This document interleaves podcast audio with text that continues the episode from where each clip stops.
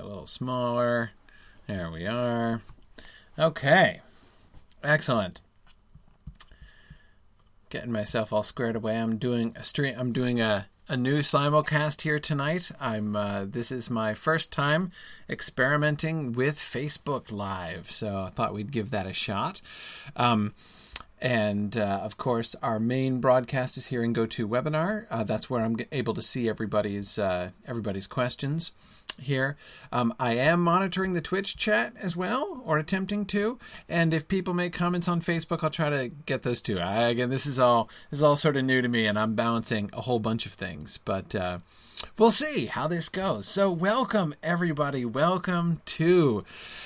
The Treason of Isengard. I am super excited. We had so much fun talking about The Return of the Shadow, and I am now uh, I, I so when I first mapped out the Return of the Shadow class, I, I had planned I think to cover it in twelve classes, and I ended up taking seventeen classes to cover it. So you know, um, I was um, I was a little bit um, uh, unrealistic turns out uh, in my uh, in my expectations there. Uh, so I've now you know having learned my lesson, I've mapped out Treason of Isengard. What I hope to be more realistically, I still have a pretty ambitious uh, uh, plan for tonight here for the first two chapters of the Treason of Isengard. Um, but it is worth taking time because this is the first time I've ever done uh, a detailed study of the manuscript history of the Lord of the Rings, and it is so neat to see this stuff uh, emerging and evolving. Um, Jesse James Oakley is already anticipating how many classes I'm gonna take to. Um, uh, to do the the errantry chapter, and I will say certainly, um, uh, certainly it's going to be. Uh, I, I, I, you'll notice I put an entire week just for the just for the errantry chapter. Uh, absolutely, yeah. Um, so it's going to be uh, it's it's it's going to be great. Jennifer says a full class for each dream and two full classes for the poetry. Well, you know, okay. So I am going to go faster than I do in uh, in the exploring the Lord of the Rings class. I mean, there's no two ways about that. But um, you know, we'll see. We'll see what we can do here. Uh, and uh, and Arthur, well, I missed you, Arthur. You know, as soon as I I I, I open up the the questions box to find uh, uh, a terrible pun awaiting me, and I'm like, Arthur's back. Um, anyhow. So okay, all right, uh, we are ready to get going. Um, so for those of you who haven't done the Return of the Shadow, I, I was kind of um, debating how much recap to do, uh, and I, I think I, am I'm, I'm deciding on doing minimal recap, mostly because there there's there's too much, right? there, there's too much even to sum up. Uh, so. Um, I, I so I think Arthur was just daring me to make that reference. Um, so I'm um, I, I I'm I, am just not gonna I'm just not gonna go there. There's there's really there's really it's too hard uh, uh, to talk about everything. So here's what we're gonna do. Um, the very briefest of overviews. We're starting basically with the fourth phase. Well, that's not quite true. Okay, all right, all right. Let's try. I'll, I'll try to sum up, Arthur. I'll try. All right. So he, here here's what we do. We'll rem- we remember that at the beginning of the Return of the Shadow, Tolkien is is his his initial go through, right? He writes the first chapter and he's trying to write a sequel to The Hobbit and we can we, we were noticing how he was really trying to write in the spirit of The Hobbit, right? He was definitely writing the same kind of story as The Hobbit. Um, then he he you know in his first pass through, uh, his first full pass in the in the in the second phase manuscript, um, he got all the way from the beginning. He rewrote the beginning, of course, and then he gets all the way up to Rivendell but it's still it grows up along the way. And of course the turning point the critical moment there in the second phase was when the black riders come in right? In chapter what was chapter 2 at the time because the shadow of the past or ancient history as, it was originally called um, wasn't uh, wasn't invented yet. Uh, so went right from the long expected party to three is company and four is more uh, i think. So um uh, anyway, so he he when the Black Rider shows up, and even Tolkien had no idea. You know, we looked at that wonderful line where you know a white horse comes around the corner, and then he crosses out white and writes black above it. That's how spontaneous the Black Rider was. Um, so um, so anyway, so when the, when the Black Rider shows up, everything escalates and everything changes. That's where the ring wraiths come from. The beginning of the concept of the ring, really. Um, you know, the, the the idea of the corruptive influence of the ring and the danger of it. The conversation with in the conversation with Gildor, the elf, is when we see uh, uh, you know Tolkien really first working out these ideas of like what exactly is going on here, right? You know, what what is uh, in a sense what is this story about? Um, and we get through. You know, we get the attack on on Weathertop, right, and the flight to Rivendell, and then he goes back and he starts again. And for the third phase, which is the next his next go through the story to this point, um, it, you know, we talked about how that was really kind of a good idea. It seems a little frustrating that he's going to stop and go back, but but actually, it seems to me like a good idea because he um, he had gotten to that point but the story had gotten totally out of control. I mean, it was the, the end of it was no, nothing like the beginning. It started off still as a Hobbit sequel, and by the end, not a Hobbit sequel at all. The third phase he rewrote, but he didn't make it all the way. Right, it got as far as what, like Bree in the third phase uh, before he stopped, and then he had some new ideas, and he did continue on. Um, uh, did write some post Rivendell uh, chapters there at the end. We did get Boromir, uh, and we did get as far as. Um, as far as Balin's tomb uh, there by the end. Um, so the fourth phase, which we're going to be looking at today here at the beginning of the Treason of Isengard, uh, is when he's going to go back and he's gonna he's going to start again. But he's he's thinking through some uh, some major problems. Here are the major things we're going to hit on tonight in our first Treason of Isengard session.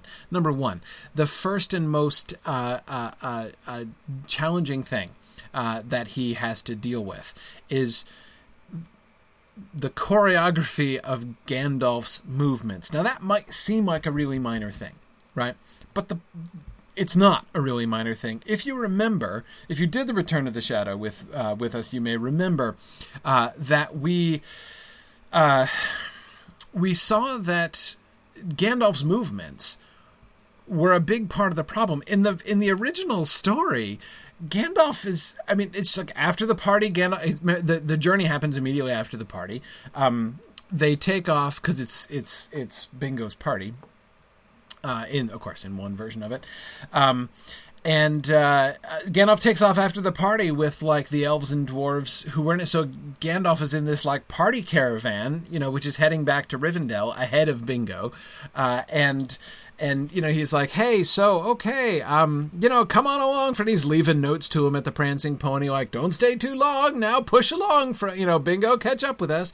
And he has no idea that the black riders are chasing them and it's you know there's this real disconnect. It's like gandalf didn't get the memo that the story changed and became really serious right? So so you know there were really good reasons uh, why Tolkien needed to, to, to go back and make some changes. And we saw him doing that over the course of the third phase and some of the ideas that he had. And finally, we got you know the the clear idea of the ruling ring emerging um, and the influence of the ring uh, on uh, even uh, Bilbo and Frodo. All that stuff began to uh, began to be really active. Um, oh, hey, hi, Penny. I just saw that Penny joined uh, on Facebook. That's great. Um, uh, anyway, so um, uh, what time is it over there, Penny? Uh, Penny's in New Zealand, so I'm never. I, I, I, I'm, I'm always. It's always the one of the most difficult conversions for me to do. Uh, anyway, um, Oh, Arthur, thank you for the reminder as well. So, uh, for those of you who would like to participate in a separate chat, if you're in the if you're in the, the webinar and you'd like to participate in a separate chat room, we do have a separate a separate chat room set up. If you want to talk amongst yourselves, um, there's the Twitch chat, of course, for those who are on Twitch. If you go to mythgard.org, um, and you uh, uh, and and you go to the Treason of Isengard page, there should be a little icon down at the bottom, a chat now icon that you can click on and enter uh, the chat room there. Uh, oh, there you go. Yes, Penny's uh, uh, peeking in during her lunch break. Right, of course. Yeah, excellent. Um, okay, Anyway, sorry. Okay, so where were we? So we're entering into the fourth phase here. Why are Gandalf's movements important? Again, this is not just a nitpicky thing. It's easy to get lost in the details, you know, if you really are kind of digging into the charts and and you know, there's like these four different uh, chronologies of Gandalf's movements, and it's like there's barely any difference. But I mean, there is a difference, and you can see what the differences are. But it's not like it's four radically different stories, right? So what's the big deal? What what is the significance uh, of this stuff? So that's the first thing we're we're going to look at. What is the deal with Gandalf's, you know, with choreographing Gandalf's movements? Secondly, we're going to uh, be looking at Trotter and the evolution of Trotter. Uh, Trotter, of course, uh, everyone remembers Trotter. Uh, you know, when we get to the Prancing Pony, there's a stranger sitting in the corner uh, who turns out to be very helpful uh, to the Hobbit who is now mercifully named Frodo and not Bingo. Uh, and of course, it, it, the the mysterious stranger in the corner, of course, turns out to be Trotter the Hobbit, who goes around wearing wooden shoes, uh, as everybody knows, uh, everybody's favorite character from the Lord of the Rings. So, uh, what comes of Trotter, right? And uh, and uh, when does Trotter's name finally change? so we're definitely um, we're definitely going to be looking at the the ideas that Tolkien is throwing out as he's finally refining that, and it finally begins to take a shape, uh, which we find out, um, uh, which, which, we find to be uh, recognizable uh, and familiar. So, the after that, I want to look at the ring. Um, and in particular, the stuff that he does both with Gollum and with Bilbo uh, and with Frodo there in chapters one and two. Um, the influence of the ring and his conception of the ring. Um, where do we see him kind of settling in with that? Because there's some really cool stuff there. And then finally, I do want to look at Frodo's dream.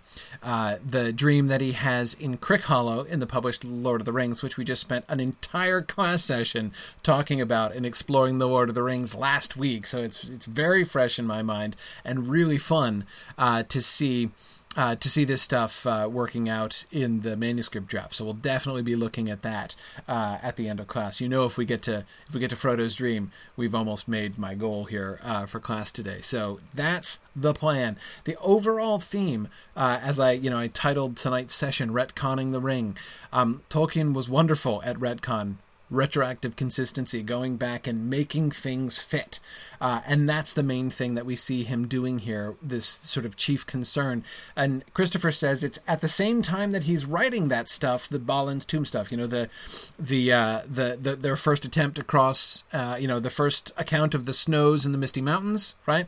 Uh, the first uh, account of their trip into Moria as he's doing that stuff, he's also going back and niggling with this early stuff and trying to make all this stuff work, writing his his uh, you know sort of different versions of uh, of Gandalf's uh, movements, writing his you know the the the, the notes on the six uh, separate um, um, uh, the six separate uh, slips that Christopher Tolkien talks about. Anyway. Um, so anyway, that's the uh, that's that's the plan for today. That's what we're gonna do. So let's get at it. All right, um, we start with uh, the Gandalf stuff. So here is one of the notes that Tolkien wrote on one of these slips of paper. Gandalf finds out about the Black Riders, but is delayed because the Dark Lord is hunting him, or because of Treebeard. He is alarmed at finding Frodo gone and immediately rides off to Buckland, but is again too late. He loses their trail owing to the old forest escapade and actually gets ahead. He falls in with Trotter. Who is Trotter? Of course, that weighty question, who is Trotter? This is a question, if you remember uh, uh, uh, from last, you know, from the Return of the Shadow, this was a question that Tolkien has asked in the margin of his own writing many times. This is a question that has been puzzling him, and to which he has come up with, uh, you know, different answers at various points along the way. Who is Trotter? But we're going to save that question for a little bit and focus instead on the first part. So, okay, so Gandalf is going to find out about the. So no longer do we have, you know, Gandalf leading the party train and just wondering what's holding up Frodo, right? And we already had him shifting away from that idea, of course, uh, by the latter part of the Return of the Shadow.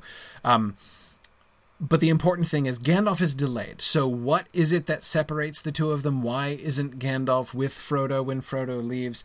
Because he is, uh, you know, it's it's it's not just a. There's not just Frodo wandering off or something. Gandalf is held, um, held prisoner. Either it's the Dark Lord hunting him. So does this mean Sauron himself? Maybe it's the Black Riders. Maybe the Black Riders are after Gandalf, right? Or it might be Treebeard. Um, him being held captive, Gandalf being held captive by the evil giant Treebeard, uh, is of course a possibility that's been on the table now for a while. And for those of you who didn't do the Re- Return of the Shadow, you might be doing, might be saying, you know, say what about the evil giant Treebeard? Um, but that's where we start. But don't fear. Uh, as the argument that I made before and would still make, uh, would still assert very strongly, the question is not that Treebeard, as we know and love him, used to be evil before he became a good character. Uh, no, Tolkien's concept there was there there is no world in which Tolkien's concept of Ents was like wicked from the beginning. Um, the Treebeard, the evil giant Treebeard, is a giant. Like he's not even an Ent. He's well, okay, he is an Ent in the old Anglo-Saxon sense of that word, namely he's a giant. Um, that is a gigantic human form whose name is Treebeard. Um, and he is called a you know he is uh, uh, uh, you know the the we looked at the tree men right? The references to tree men and the numer the, the several other references in some of tolkien's own writing to this idea of tree men. The tree men immediately makes us think about ents but they're that's not ents. They seem to be men the size of tree. Um and uh, uh, which in, in other words just giants um, so he's a giant, and you, you think about this, right? In some ways, giants are one of the most conspicuously absent things in the entire Middle Earth world, right? You think of traditional fairy tale tradition, especially traditional English fairy tale tradition, and um, giants are a big deal. Giants are a big part of it. Um, they uh, they play a major role. Um, and there aren't any giants in the Lord of the Rings. We get giants, of course, just tossed in, well, and tossing things around in The Hobbit, right? You know, we, the, the, the reference is not only in chapter four of The Hobbit to the you know the the the, the boulder throwing by the stone giants uh, as they're as they're going through the mountain passes, but even Gandalf's casual reference after they get through the other side in the beginning of chapter six that uh, you know one of these days he has to find a more or less decent giant uh, to stop up the hole. So, giants are clearly a thing in the Hobbit world, um, but they just as clearly have been taken out uh, of the Lord of the Rings world. Um, what we're left with instead, right in literally in the place of uh, of the stone giants, is the sort of nebulous figure of the malevolent will of Caradhras, right? That's kind of what we're left with uh, in the Lord of the Rings, which is interesting. Um, anyway, so it's in a, in a, in a way it's a little weird that there aren't any giants in Middle Earth. Um, and even weirder when, of course, as we're reading through and we find there were giants, right? His plan uh, was for there to be giants. Treebeard, when he wants another enemy, you know, he wants another adventure, he wants another antagonist uh, for them to have to encounter and get past on their uh, uh, on their journeys, he goes with giants, right? The giant tree beard. So that's all good. Um, uh, yeah. So, um, yeah. See, uh, Brendan, your question, you know, is it are to trolls as elves are to orcs? Yeah, in a sense, though it's not really clear what that means. I mean, again, Treebeard kind of talks that way, but uh, it's not really clear exactly what that means. You know, that the trolls were made in mockery of Ents is what Treebeard says. I don't know that I fully understand what that means. Made in what sense? Mockery in what sense? Uh, how are they connected? And besides that, don't forget the question of the origin of orcs is certainly far from set by this point uh, in Tolkien's thinking. So, uh, the last time we saw that, the last time we got a narrative account of the creation of the orcs, um, was in the 1937 Quenta Silmarillion, just a couple couple years before he's writing this stuff, and the orcs are still being manufactured from scratch by Morgoth. Right? They're not imita- the, the the idea of orcs being corrupted elves not on the table yet. That hasn't been proposed. Um, so, and it's never going to be something that's fully uh, uh, resolved. I think fully in uh, um, in in in Tolkien's mind. Um, okay, and yes, Karita, I get it. You're totally right that um, it is. Um, it's confusing, right? It's confusing to talk about tree men on the one hand and then later on make tree people. Uh, I know, I get it. Like it's it's that is that is legitimately confusing. Um, but uh, you know, there it is. What can we do, right? But uh, uh, uh, try to try try to soldier on. Um, yeah, yeah. And uh, yes, Sarah Lagarde points out delightfully uh, that the main thing that the original giant Treebeard uh, and Treebeard the Ent seem to have in common are the rootish toes, right? Their, their, toes are very similar. We did get a description. Remember, there was that one little snatch of narrative uh, that Tolkien wrote about Frodo being separated from the rest of. At the breaking of the Fellowship, Frodo gets separated from the rest of the company and he ends up encountering the giant Treebeard. Um, and uh, ends up coming up against his uh, his root like toes. So yeah, I agree, Sarah. Their, their toes are similar, not much else. Um, but uh, okay, anyway, all right. Um, let's uh, let's carry on. Let's carry on moving here. So, oh, okay, back. Hey, let's back to our passage. How about that? Let's stick with the text. Um, so, Gandalf is going to be held somehow by somebody right? Um, and then what's going to happen? So he's going to be held. Details still a little bit vague. He's going to get away. Details still a little bit vague. Uh, but he's going to find Frodo gone. Um, and so him being alarmed at finding Frodo gone shows. You may remember in the third phase, he was telling Frodo, make sure you leave, right? Don't delay delays are dangerous is in fact what he changes the title of chapter 3 to. He changes it from 3 is company and 4 is more to delays are dangerous. And the delay is delay in leaving. That as Frodo is waiting for Gandalf and waiting for he waits too long for Gandalf. He should have left months ago, right? Um, but he waited and waited and was this close to getting caught by the Black Rider. It's at that point that the Black Rider, they don't just meet the Black Rider on the road. The Black Rider comes to Hobbiton, right, and has his conversation with Gaffer Gamgee. So, uh, you know, uh, Frodo escapes Hobbiton by the skin of his teeth because he delayed his departure. We see a reversal of that now, right? Now Gandalf is all frantic. Why did he leave? Why did he go without me? Um, and he's trying to find them and catch up with them, and he loses their trail owing to the Old Forest escapade. Right? Escapade. Doesn't that suggest? It seems to imply to me that um, uh, uh, Tolkien is suggesting that the Old Forest trip was a bad idea, right? Um, that it was a again like they shouldn't have let he shouldn't have left and then not only did he leave he then like went through went through the old forest right? Like what a what a boneheaded idea that was. So here's frodo uh, you know engaging in his wild escapades and and here's gandalf being frustrated about that. Um, yeah tomas says as if they did it just for fun right? Exactly. Um, yeah so uh, uh, so this is an interesting uh, um, uh, angle, right? You know, as we can, and he falls in. Gandalf falls in with Trotter, right?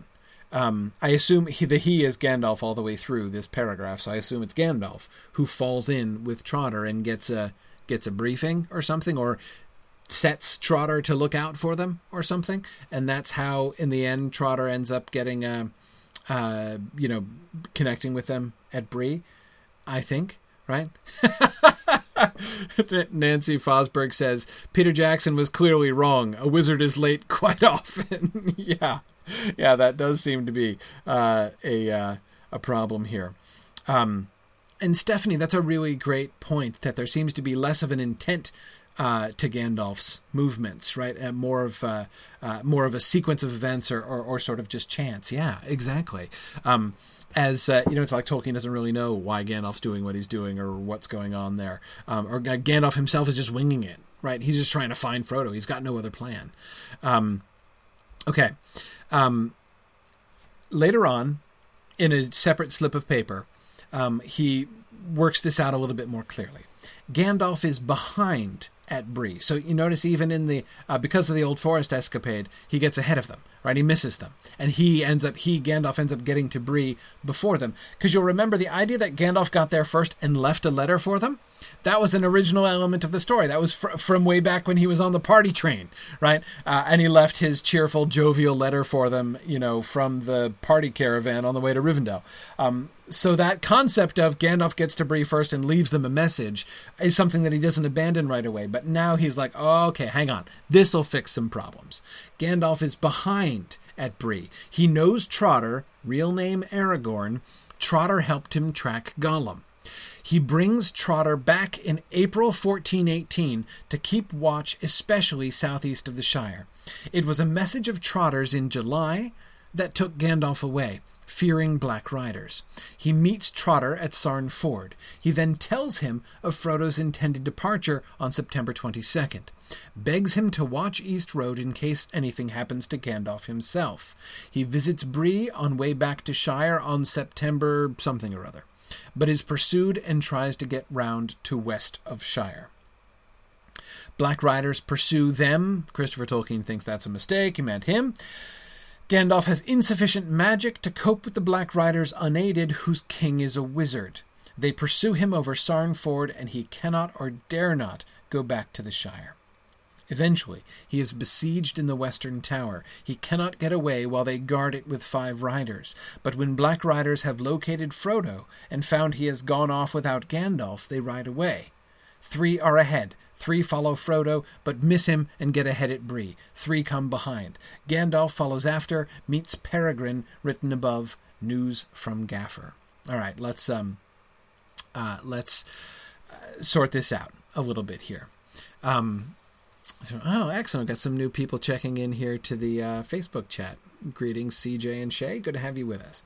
Um, yeah, a Wizard King, right? Yeah, exactly. Yeah, several of you are really taken with the Wizard King. Fascinating that he's called the Wizard King. I agree um, uh, that uh, uh, St- Stephen Wizard King doesn't roll off the tongue quite like Witch King, right? And honestly, Stephen, I would not be in the least bit surprised if the uh, the phono aesthetics of that phrase played a very significant role in that shift, right? Because Tolkien uh, would be at least as aware as you or I that Witch King sounds way better than Wizard King. Um, uh, I, I, think that that's a, a factor that would uh, that would certainly matter to him.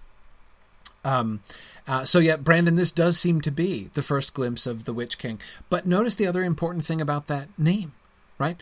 whose king is a wizard, like Gandalf, right? Remember, Gandalf himself is still in a transitional stage. Gandalf of the Hobbit was more or less a, a, a professional wizard, right? Um, he's a little old man. Uh, there, there's there's very little reason to think.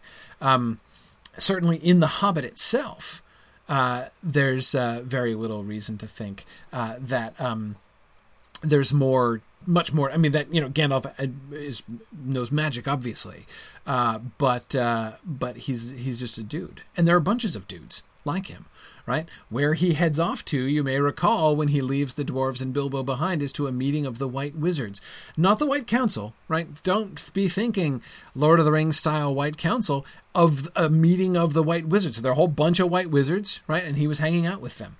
And as we'll see later on, that concept is not gone uh, from this the current uh, the current moment here. Um, yeah, yeah. Um, so Several of you are quoting from the film, uh, saying that I'm basically accusing Gandalf of being a a, uh, a professional conjurer of cheap tricks. Uh, no, I'm not exactly saying that, but you know, uh, kind of. Um, I have to say, I think it's. Um, I think it's really interesting. I think it's fascinating uh, that um, that Sarn Ford seems to get invented just to enable Gandalf to be able to cross the river on horseback with the ringwraiths in pursuit down in a place where there's no no excuse for bridges, right? Uh, because this is the very first time that Sarn Ford is mentioned ever, uh, which I think is really cool. Anyhow, okay.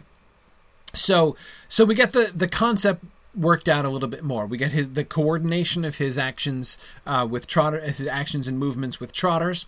Um, we get now we know that we know it to be a message from Trotter that Gandalf gets. Uh, that leads him to go off and investigate. That's why he separates from Frodo in the first place, and then he, um, uh, then he, Gandalf gets well, not caught but chased by the Black Rider. So notice he's even Tolkien is pulling back from the idea of Gandalf's capture right? He's not being fully uh, fully captured, uh, not being actually being cornered, right, being pursued. And Gandalf swings around to the west. He doesn't want to just go in the opposite direction of the Shire, but he's certainly not going to lead, you know, the uh, the ring wraiths straight in, you know, straight into Hobbiton, right? Um, so okay, all right. So that's uh, that's that's interesting because um, he dares not go back into the Shire. Um, so he is besieged in the Western Tower, um, and they. So he's trapped. He's not captured, but he's trapped, uh, and he's prevented from returning to Frodo. But then they find out. Then they, the Black Riders, find out where Frodo is, and they just like they're like whatever we don't need the wizard anymore, right? So they uh, uh, they take off and leave him behind. Um, he Gandalf, that is, and he follows after. Um, okay, so that's um, uh, that's that's interesting, and yes, um, uh, yeah, good. Um, Michael says uh, is, you know, Gandalf isn't someone who would end up in a wolf's belly. Well, Michael, remember he almost did end up in a wolf's belly in The Hobbit, right? He was going to throw himself down among the goblins and the and the wolves in chapter six of The Hobbit, and that would have been the end of him. We were told uh, right before the eagles showed up. Um, it's one of the things that I find so interesting about that line in the Fellowship of the Ring, right? Um, whatever may be in store for old Gandalf, I wager it isn't a wolf's belly, Sam says, um, which is again under the larger larger circumstances a, a pretty ironic thing for him to have said. Um, and uh, oh no, uh, uh, Jawahe, I think the Wizard King referred to here is not Saruman, uh, but the Witch King. Um, I think it is. This is the first the first uh, sense of like that the the the leader of the Black Riders is different from the rest of them. Has some kind of distinguish uh, distinguishing, I don't know, status or ability or something like that. That he's special and and and there was no distinguishing among any of the Black Riders um, in the previous. Uh, uh, versions that we saw in the Return of the Shadow. Um, although you're right to say that you know the concept of an evil wizard working you know leading a whole bunch of the enemy that certainly is uh, a new thing right? And significant you know that maybe in some ways it's it's uh, you could say that this is a seed uh, of Saruman in in some sense. But uh, yeah yeah. Okay all right. Let's keep going. Here's the text from the the new section of the of chapter of the very beginning of chapter two uh, in the fourth phase text. So, so now Tolkien's going to go back and he patches together the third phase with some new material and creates what Christopher Tolkien describes as a complete mess of a manuscript. Some newly written stuff, some old stuff, some old stuff with other things written on, all just kind of jammed together, uh, making poor Christopher Tolkien's life very difficult. Um, but anyway, in that fourth t- uh, phase version, this is what we get. Gandalf stayed at Bag End for over two months, but one evening, soon after Frodo's plan had been arranged, he suddenly announced that he was going off again next morning. I need to stretch my legs a bit before our journey begins, he said. Besides, I think I ought to go and look around and see what news I can pick up down south on the borders before we start. He spoke lightly, but it seemed to Frodo that he looked rather grave and thoughtful. Has anything happened? Have you heard something? he asked. Well, yes, to tell you the truth, said the wizard. I did hear something today that made me a bit anxious, but I won't say anything unless I find out more for certain. If I think it necessary for you to get off at once, I shall come back immediately. In the meanwhile, stick to your plan. Okay.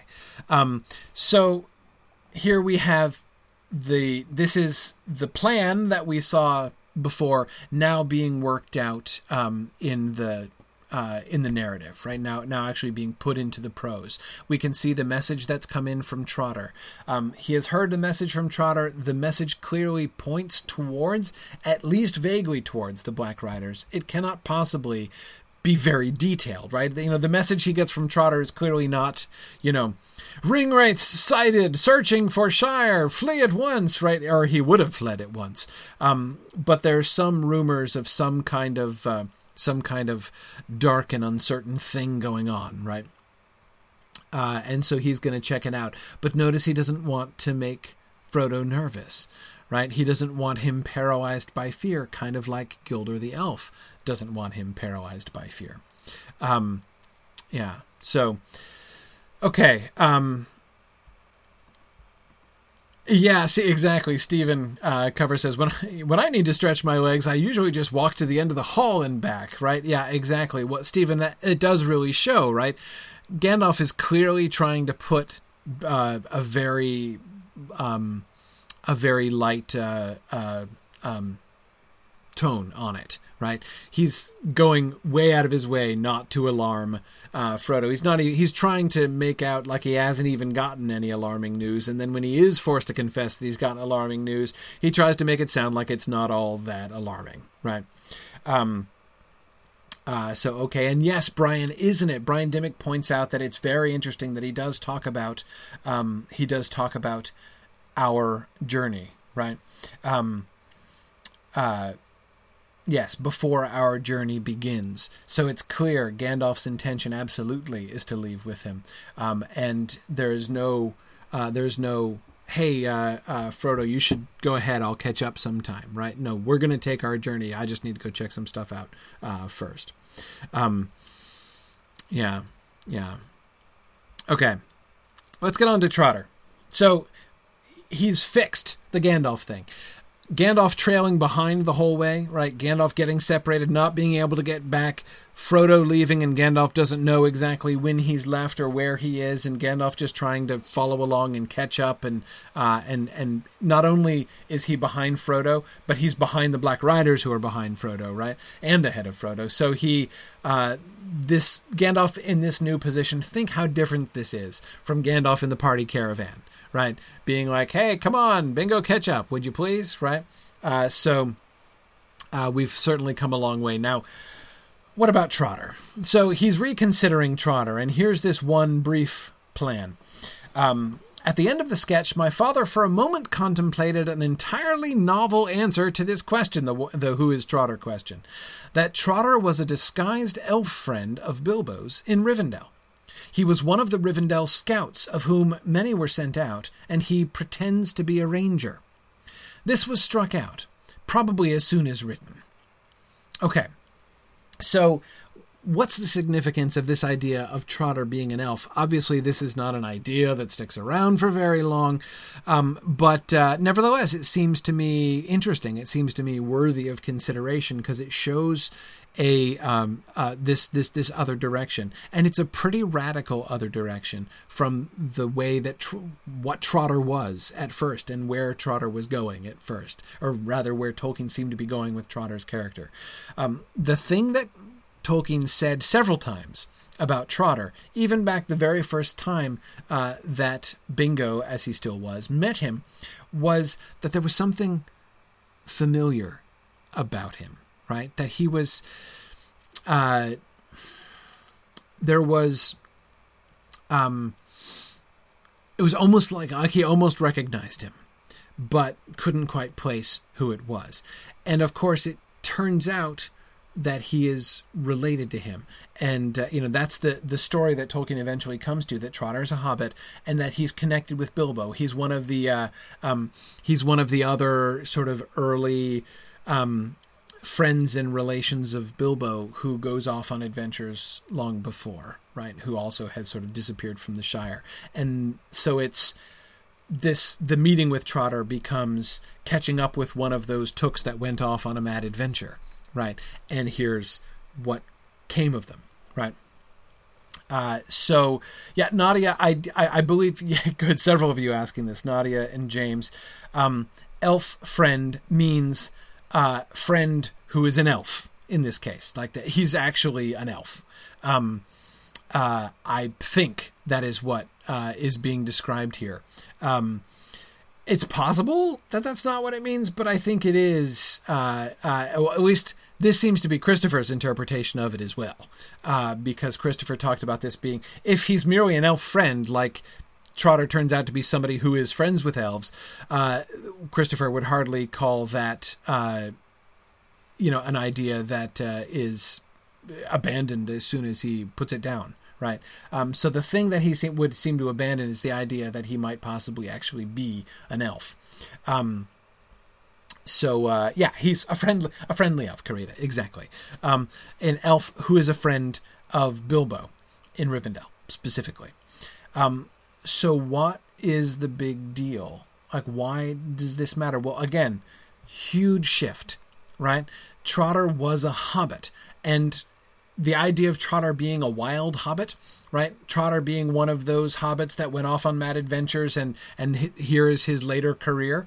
Um, this is what uh, the, the the parallel is really interesting. I mean, we talked at first about you know from way back in the second phase when we were looking at um, the the tame hobbits, right, and the domesticated kind of hobbit world over in the Shire, and then there's the wild hobbits, the rangers, right, who uh, who were originally you know wild. Like so, there's this whole like separate hobbit culture, so that we were seeing this world in which the hobbits of the Shire were just one subculture of hobbits, and and and a, sort of a narrow uh, and um, uh, and sheltered one. Um, yeah, uh, Mark uh, here on Facebook says it's fascinating to see Tolkien vacillate between Aragorn as a man of Elrond's race, an elf, and a ranger, and just so typical of him to settle on all of the above. Uh, yeah, essentially, right? He's not exactly an elf, but but but related to them, right? And grew up in Rivendell, uh, more than just uh, more than just a, a hanger out uh, in Rivendell. Um, but um, Exactly, James. No accounting for east and west. That's the the hobbits and the rangers, right? The the Shire hobbits and the rangers. So they're the people of Bree looking uh, looking both directions. It's Bree, which is really sort of the heart of hobbit hobbitness. As of course, everybody in Bree was a hobbit back in the second phase. Uh, Butterbur was a hobbit. Everybody was a hobbit in the Prancing Pony. Um, so the imp- and and think about the implications of that, right? Here's Frodo going off on his adventure, and what does he meet?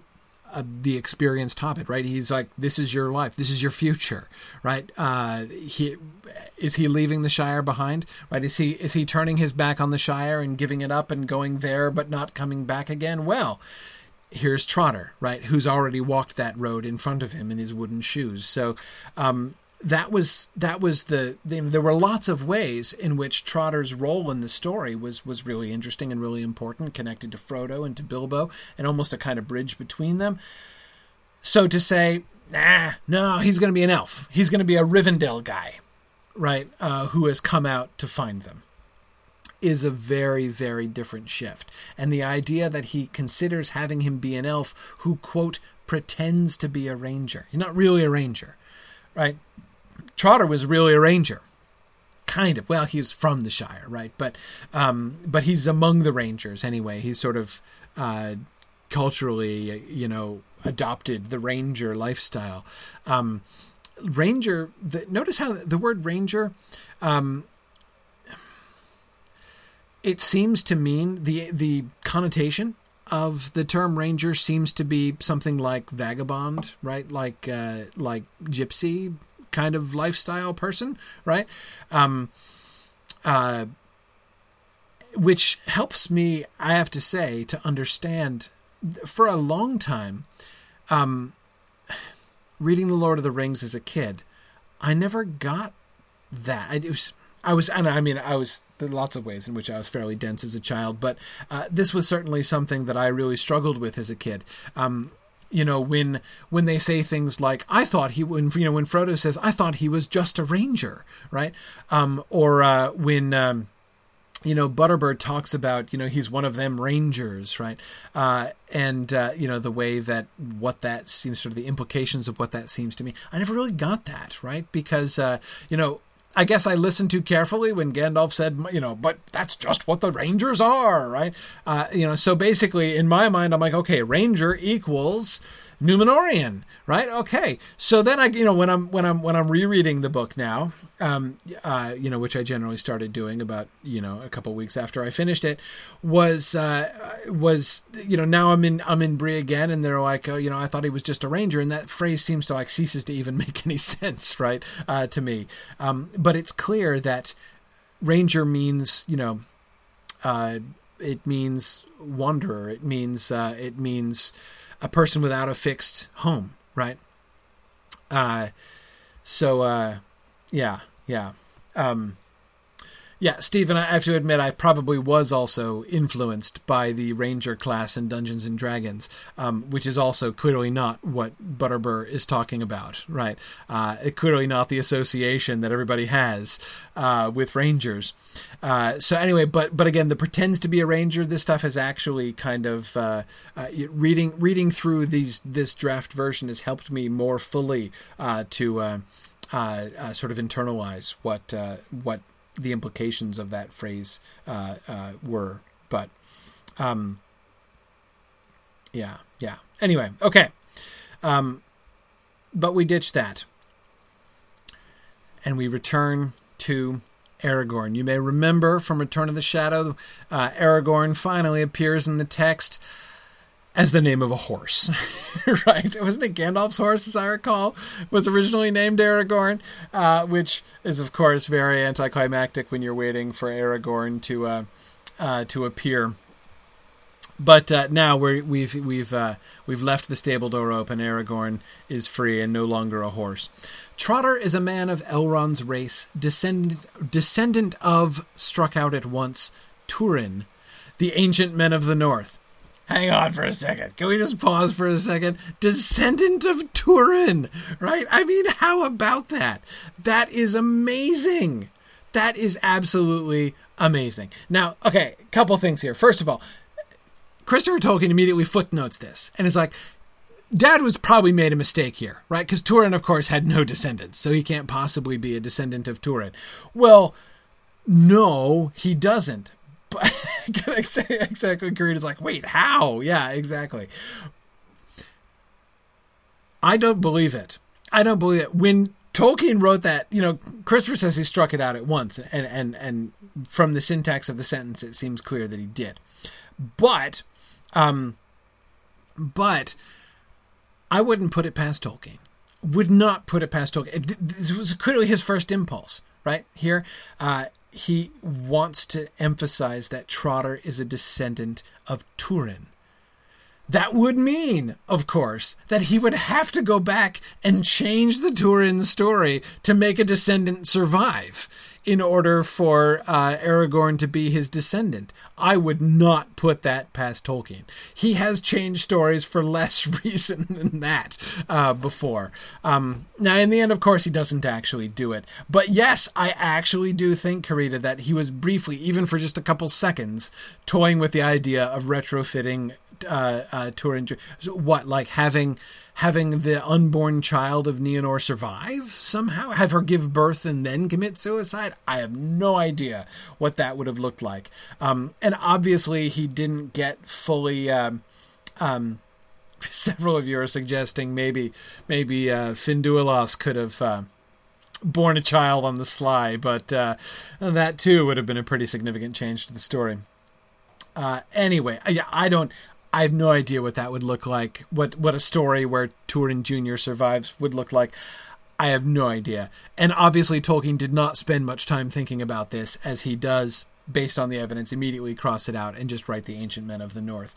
But still that was his impulse. And uh, let me just say it is perfectly based on stuff that you know I've talked about and conversations I've had with you guys both you know in person and through my sessions and in social media over the years the consensus kind of among us right is that Turin is is um troubled right? I mean uh, there are very few people for whom Turin is their favorite character, right? I mean, you go to somebody and be like, who's your favorite Tolkien character? Very few modern readers would be like, Turin, oh yeah, Turin is the best. But you've got to keep in mind, Turin pretty much was Tolkien's favorite character. I mean, Turin is one of the original characters of Middle Earth. Tolkien loved the Turin story and keeps coming back to the Turin story and telling and retelling and retelling the Turin story. Um, it's kind of alarming, startling to see Turin's name pop up like that, but in a sense, sort of like knowing Tolkien and how much Tolkien loved the Turin story, it's kind of not surprising actually.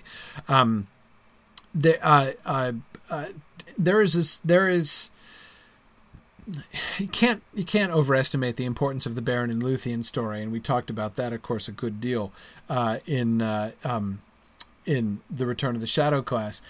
But there's a sense in which the Turin story is even more pervasive in Tolkien's imagination than Beren and Luthien. I think that Beren and Luthien increases as time goes on, but um, but Turin is, I mean, absolutely right up there. Um, so, uh, yeah, yeah. Several of you are commenting that, uh, you know, it's uh, Tolkien loved Turin so much he didn't seem to do him any favors. It's the tragical nature of his story that he loved. It's one of the things that he loved about Turin was his tragical story. Um, so I don't think that he um, that Tolkien was necessarily going to change the tragical nature uh, of uh, Turin's story. But but again, it doesn't shock me at all uh, that he was his initial impulse was making the link uh, uh, back to Turin. Um, okay, okay. Um, yeah, yeah. Okay, so sorry, I'll carry on here. Trotter is a man of Elrond's race of descent, uh, of, uh, of Elrond's race, descendant of, struck out at once, Turin, the ancient men of the north, and one of Elrond's household. He was a hunter and wanderer. He became a friend of Bilbo. He knew Gandalf. He was intrigued by Bilbo's story and found Gollum. When Gandalf went off on the last perilous quest, really to find out about Black Riders and whether the Dark Lord would attack the Shire, he, uh, that is Gandalf and changed to Gandalf and Bilbo, arranged with Trotter, real name, and then there are a bunch of unfinished names, right? So this seems to be him deciding what the real name of Trotter is going to be, right? Bara, nah, nah. Uh, Hro, no, no. Dam, no, no, no. Aragorn, right? Um, Bara here, Damrod, maybe was that where we were going with those names? I'm not sure. I'm not sure what to do with Hro exactly. Um, but uh, he decides Aragorn, son of Aramir. Okay. Uh, uh, so okay, he arranged with Trotter. So Gandalf and Bilbo arranged with Trotter to go towards the Shire and keep a lookout on the road from east. Gandalf was going south. He gives Aragorn a letter to Frodo. Aragorn pretends he is a ranger and hangs about Bree. So notice here there seems to be a genuine ranger class. Like there are a bunch of you know um, uh, just people who live off in the wild, right? So there are a bunch of people who really are rangers in that sense, and Aragorn just tries to blend in among them. Um, so uh, okay, okay, uh, that's his. That's so. So the rangers are not the men of the West yet, right? Um, there are a bunch of rangers, and he's just he's just you know it's his cover story. Okay, he also warns he Trotter Aragorn also warns Tom Bombadil um, okay. Reason of wooden shoes.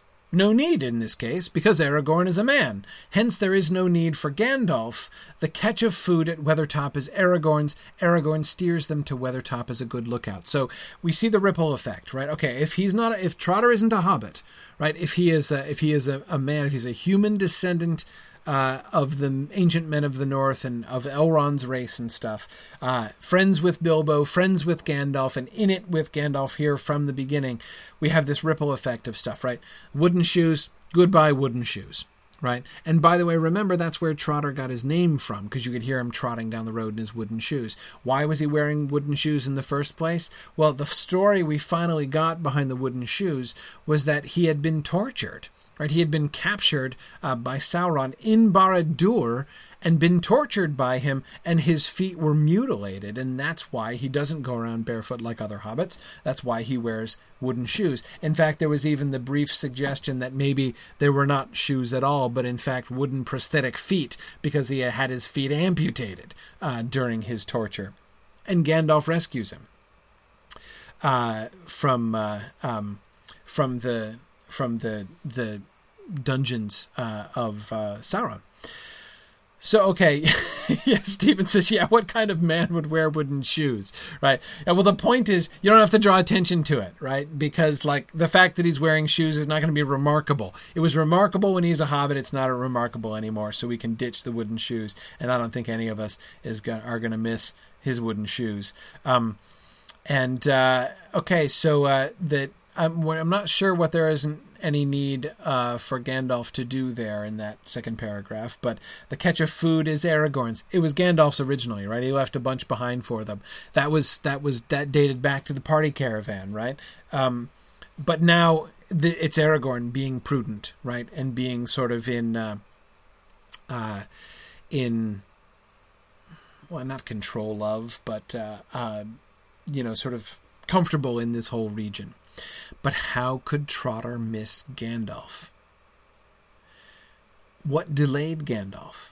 Black Rider or other hunters? Treebeard. Aragorn did not miss Gandalf and arranged tryst on Weathertop. Right. So, um, how could they? Th- this is still before he decides, before Tolkien decides, Gandalf is not going to be ahead of them, right? Um, but he wants to. He's trying to. So back when he thinks that Gandalf makes a debris before uh, uh, Frodo does, when he's still following in that path, uh, he's asking, "How can that be? Surely they would have talked. Trotter and Gandalf would have talked, right?" Um, and so he decides no he did they did talk and they arranged the tryst at weathertop so they're supposed to meet up at weathertop that's why they're going to weathertop because they're they're planning to meet gandalf there um, at the end is written very emphatically and twice underlined no odo. Right? Uh, now this is kind of an inside joke. This was one of the most entertaining elements for me anyway most entertaining elements of the return of the shadow uh, is the uh, persistence, the uh, the the indefatigable persistence of the character of uh, Odo, who was often Odo Bolger, sometimes Odo Took. Um, uh, sometimes Odo Boffin, wasn't he too? Um, but uh, anyway, he um, uh, Odo kept getting cut out and kept getting brought back and uh, uh, finally, so the role that he was playing, the relevance here is that Odo, Odo's last role was to meet up with Gandalf in Crickhollow, and Gandalf brought him along, and so uh, he was the he was a decoy.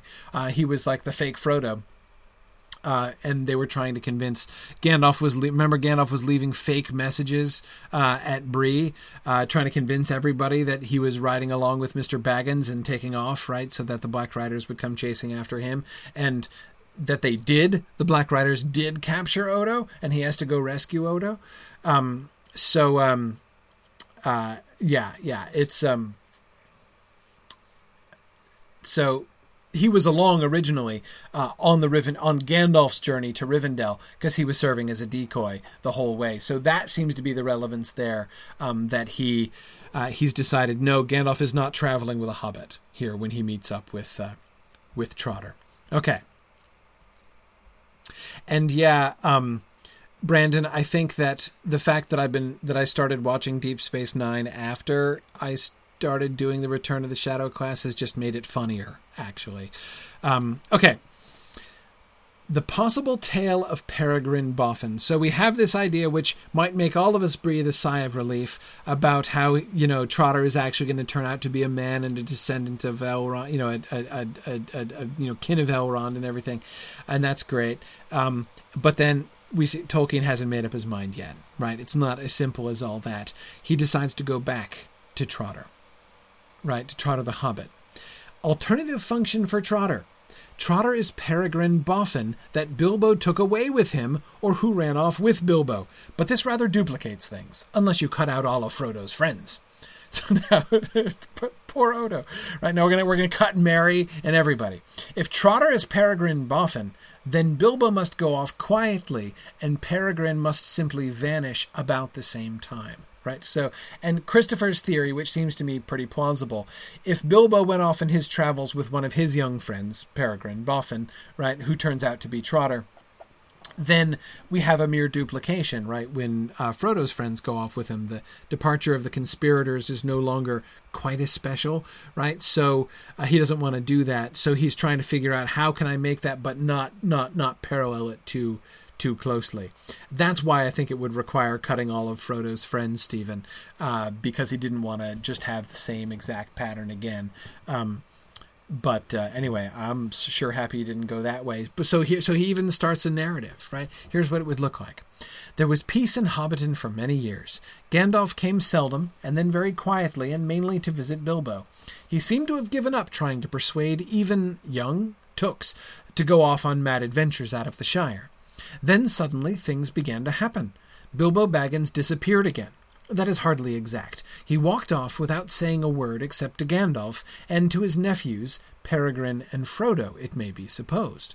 It was a great blow to Frodo. He found Bilbo had left everything he possessed to himself and Peregrine, but Peregrine also disappeared, leaving a will in which his share. And then it cuts off there. Okay. Um, so Karina thinks that Peregrine vanishing at the same time as Bilbo looks real bad, right? Karina, I think it looks even worse that, uh, you know, Frodo's like, ah, Bilbo has mysteriously disappeared, leaving his worldly possessions divided between me and my cousin Per. Oh, Peregrine has also vanished mysteriously. I, Frodo, am now the sole heir of Bilbo Baggins, right? It starts to sound a little sketchy at that point. Um, uh, yeah. Frodo in the conservatory with the candlestick, says Stephen. Um, yeah, so um, uh, I, I, I, I'm, I'm glad we didn't end up going in that direction, but, uh, but, but, but we can see, uh, nevertheless, the idea of having uh, Trotter still be a hobbit, still be closely connected with Frodo and family, um, you know, and closely parallel to him. In fact, directly parallel, right? I mean, these are the, the two nephews of Bilbo. Um, uh, so their careers are exactly in parallel, though not marching in step, obviously he still hasn't let that idea go completely. James says, and Frodo winks when asked of their whereabouts. Boy, does that put a sinister twist on that, doesn't it? Oh, man. Okay this is uh, from the slip of paper which Tolkien hilariously titled "Final Decisions." I love Christopher's very gentle dig, right? Uh, when he, uh, when uh, Christopher says, uh, with the highly optimistic title "Final Decisions." One general plot as at present. Bilbo vanished at party, but all that chapter will have to be reduced, especially the Sackville Baggins business. Begin with a conversation between Bilbo and Frodo. 2. Gandalf not expected by Frodo. Gandalf had not been seen for two to three years. Frodo grew restless and went off, although Gandalf had really not wished him to go till he returned. Um, so here we have, you know, in this uh, in this conception, still not the last conception, not the fourth phase conception, right? But as he's working this out at the beginning, um, the idea of Frodo's departure as being totally independent right? Um, totally unconnected from Gandalf. So not only is Gandalf not told him to leave right away, um, and Frodo's delaying, Frodo is just going off completely on his own, and Gandalf is totally winging it. When Bilbo went, Gandalf not sure of nature of ring. Bilbo's longevity made him suspicious, and he induced Bilbo not to take Ring with him. Bilbo had no idea that Ring was dangerous, hence simplify all Bilbo's motives and remove the difficulty of his burdening Frodo with it. Again, you may recall we talked about that where Tolkien was clearly anxious about the you know back in the third phase, Bilbo knew a fair bit about the significance of the ring and what a burden it was and what it can what it was already starting to do to him. Um, but Tolkien was clearly uncomfortable about the fact that Bilbo, knowing all that, would be like, "Well, Frodo, it's your problem now, right?" So he wanted to, um, um, uh, he he he wanted to uh, reduce that element. So, and this requires significant revision, right? Simplify all of Bilbo's motives, make Bilbo and Gandalf also more ignorant at the beginning of the story. Um, Frodo's friends are Meriadoc Brandybuck and Peregrine Boffin, called Merry and Perry, only, no Odo.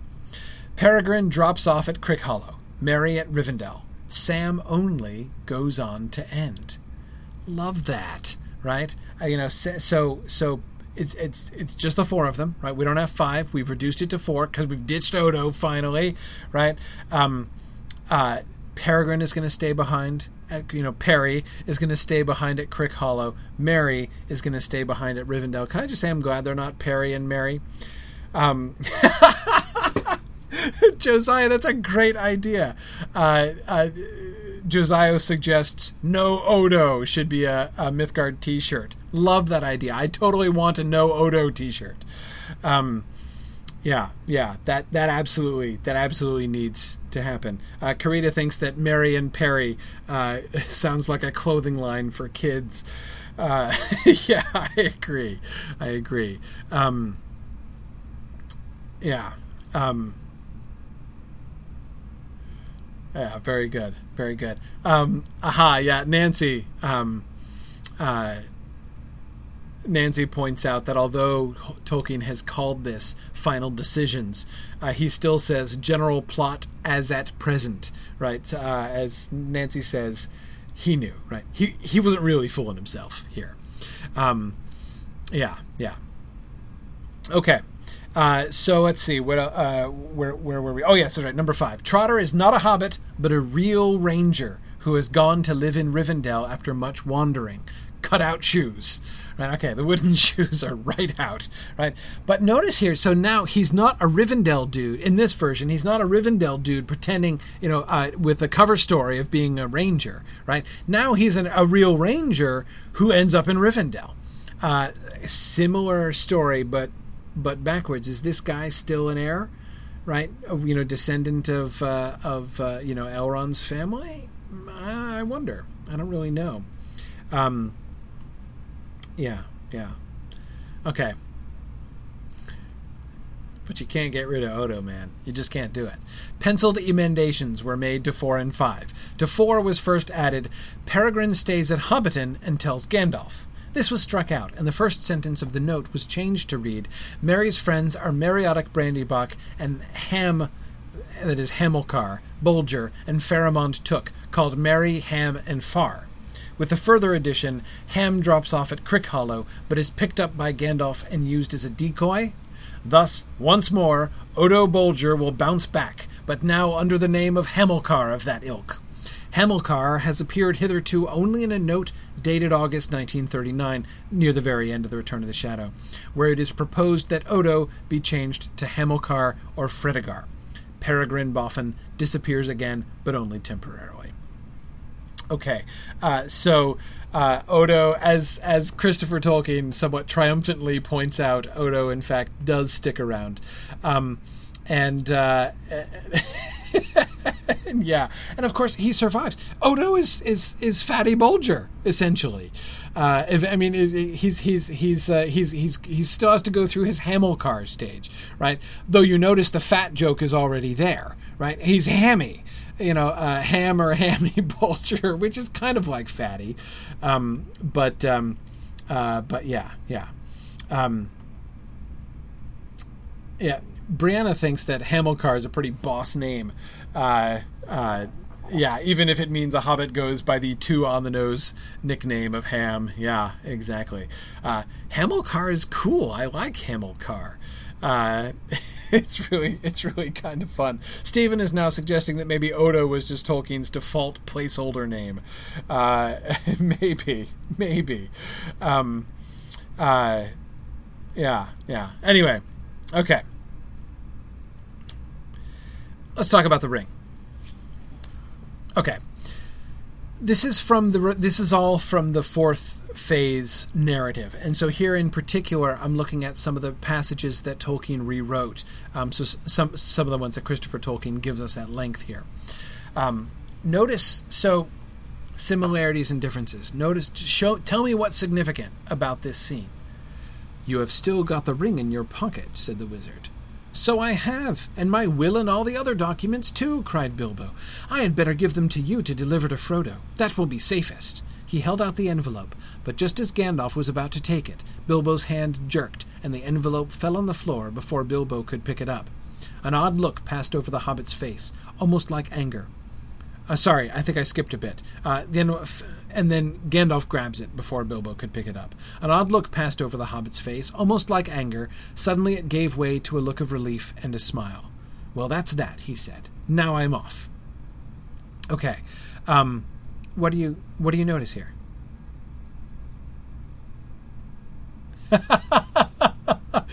Laura Burkholtz is suggesting that uh, clearly my next car should be named Hamilcar. Uh, that's pretty good, actually. That's pretty good. Um,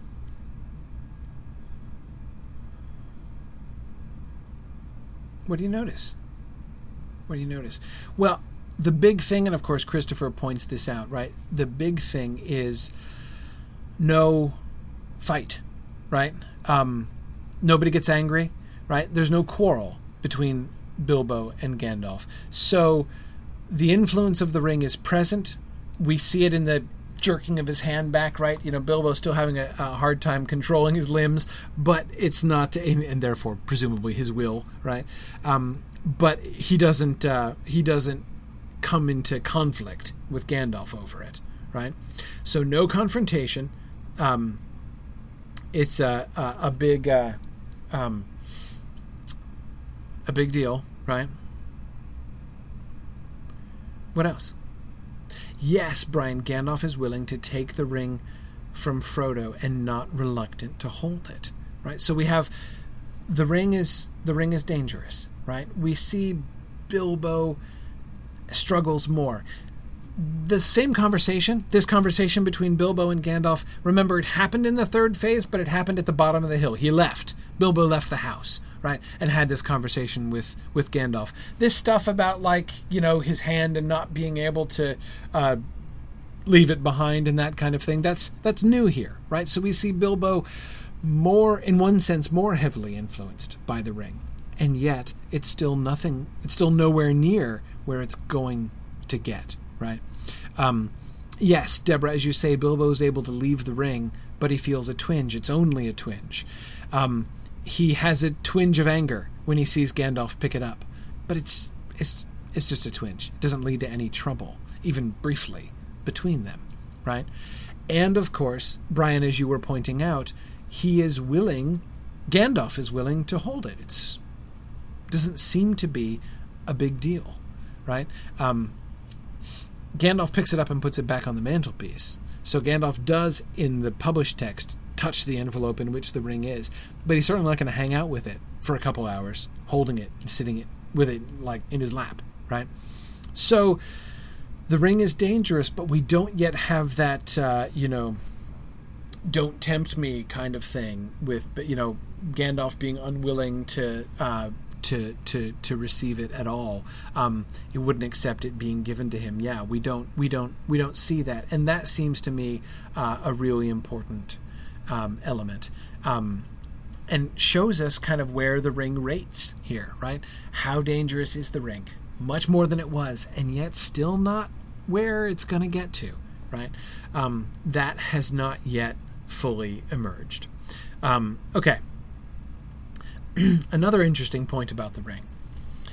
Remember where the ring started, right? When we first, when it was first a you know a ring of power, um, it was one of bunches of rings. In fact, it seemed likely that it was one of those, one of the many rings that just got chucked off by the, because you know that's how it happened. Sauron just like made a whole bunch of them, right? And he like just like strewed them around.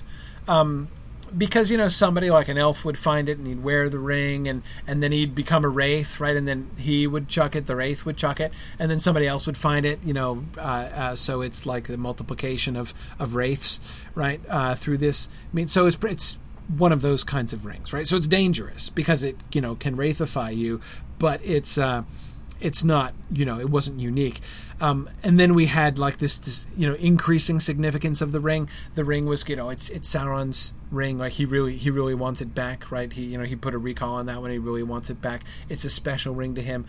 It was not until very late in the Return of the Shadow, um, right after he finished the third phase and in his uh, his his concepts about what to change moving forward, that the idea of the ruling ring finally came into play. So we have just gotten uh, to the concept of the ruling ring um, at the end of the Return of the Shadow. Now, now look. The first part of the conversation between Gandalf and Frodo now takes a great step towards that in the Fellowship of the Ring. So this is, of course, from chapter 2. But Gandalf as yet says nothing of the making of rings in Eregion long ago, nor does he speak here of the great rings, the rings of power. though his words are the same as in the Fellowship of the Ring, they apply only to the ring in Frodo's possession. Thus he says, Those who keep this ring do not die, etc. His account of Bilbo's knowledge of and feeling about his ring are very much as in the Fellowship of the Ring, but he says here that Bilbo knew, of course, that it made one invisible if it encircled any part of the body. Love that, right? Uh, so you could wear it as a toe ring and it would make you invisible too. I guess if you, you know, uh, like stuck your tongue through it, uh, it would also make you invisible, and I love that. Um, but uh, anyway, okay, so Karita, I don't know why the One Ring was plain. Why why it doesn't have a gem? Why it isn't super fancy? I don't I, I don't know. I don't know. I've never understood that either. Um, uh, if I had to guess, this would be my guess, Karita. Um, the rest of them were made to deceive others, right? Uh, but the ruling ring is uh, just for him, right? It's not meant. He's not. It's not. You know, he's not wearing it for bling right? Uh, that's my uh, that's my theory. Sauron was a modest guy. Arthur says, yeah, probably so. Um, okay. Anyway, um,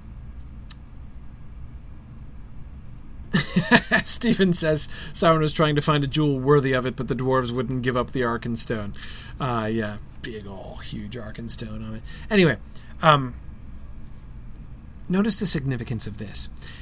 Tolkien has swung back, it seems almost entirely the other direction. We had this idea of a uh, like the hierarchy of rings, that there were great rings and there were lesser and there were lesser rings. That too was a, a much later idea, like the ruling ring concept. Now Tolkien seems to be backpedaling even further from that. Uh, so far from where we were back in the second phase, back when the story was first beginning to unfold, and this was just one of those magic rings, right? Which, of course, is carrying over from The Hobbit. In The Hobbit, there are bunches of magic, you know, it's like, hey, it's one of those magic rings you heard about in stories, which is cool, right? I bet you never thought you'd have one. Um, but there's nothing singular about it, right?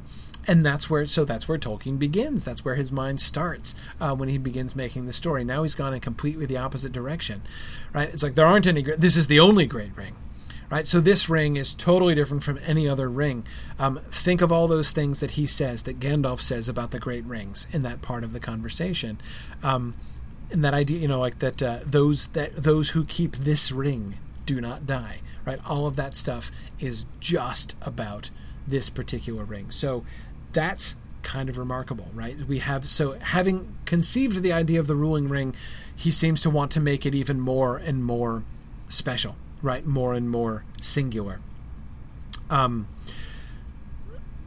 but oh no, Jennifer, there are still other rings. Uh, like the, the the Black Riders were were wraithified, yeah, as well. But but it's he had had the idea of the great rings and the lesser rings, and there being a bunch of great rings, but this the the ruling one, um, the ruling ring among them.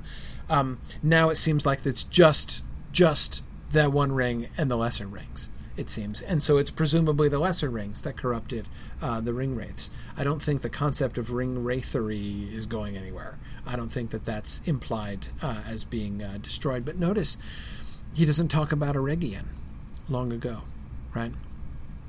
That concept isn't there. Um, which again, re- removing that whole historical element from the rings, right? Without that historical element, again, this just becomes. And then one day, the Dark Lord decides, I need a really powerful ring, and then he loses it. Um, yeah, yeah. Exactly, Stephen. Uh, Stephen says so. Originally, Sauron was giver of gifts to pretty much anyone he came across. Later on, he was giver of gifts to 19 specific people. Yeah, exactly, exactly. And Stephen, this seems to me to be a middle ground between those things. Right here, he is both. Right? Oh, that is, he's a giver of great rings to nobody, but he's a giver of lesser rings, presumably to everybody that he meets. Right? Um, like the, that's where the ring wraiths came from. Um, yeah. Yeah. Uh, interesting. Matthew Duke suggests that uh, he always assumed that Sauron had contemplated the possibility that the ring might be lost and wished it to be mistaken for a lesser ring. Possibly. Possibly. I mean, I don't know. I doubt he was really actively anticipating that the ring would be lost. But perhaps. perhaps. Um,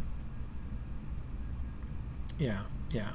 Um, okay, all right, let's keep going.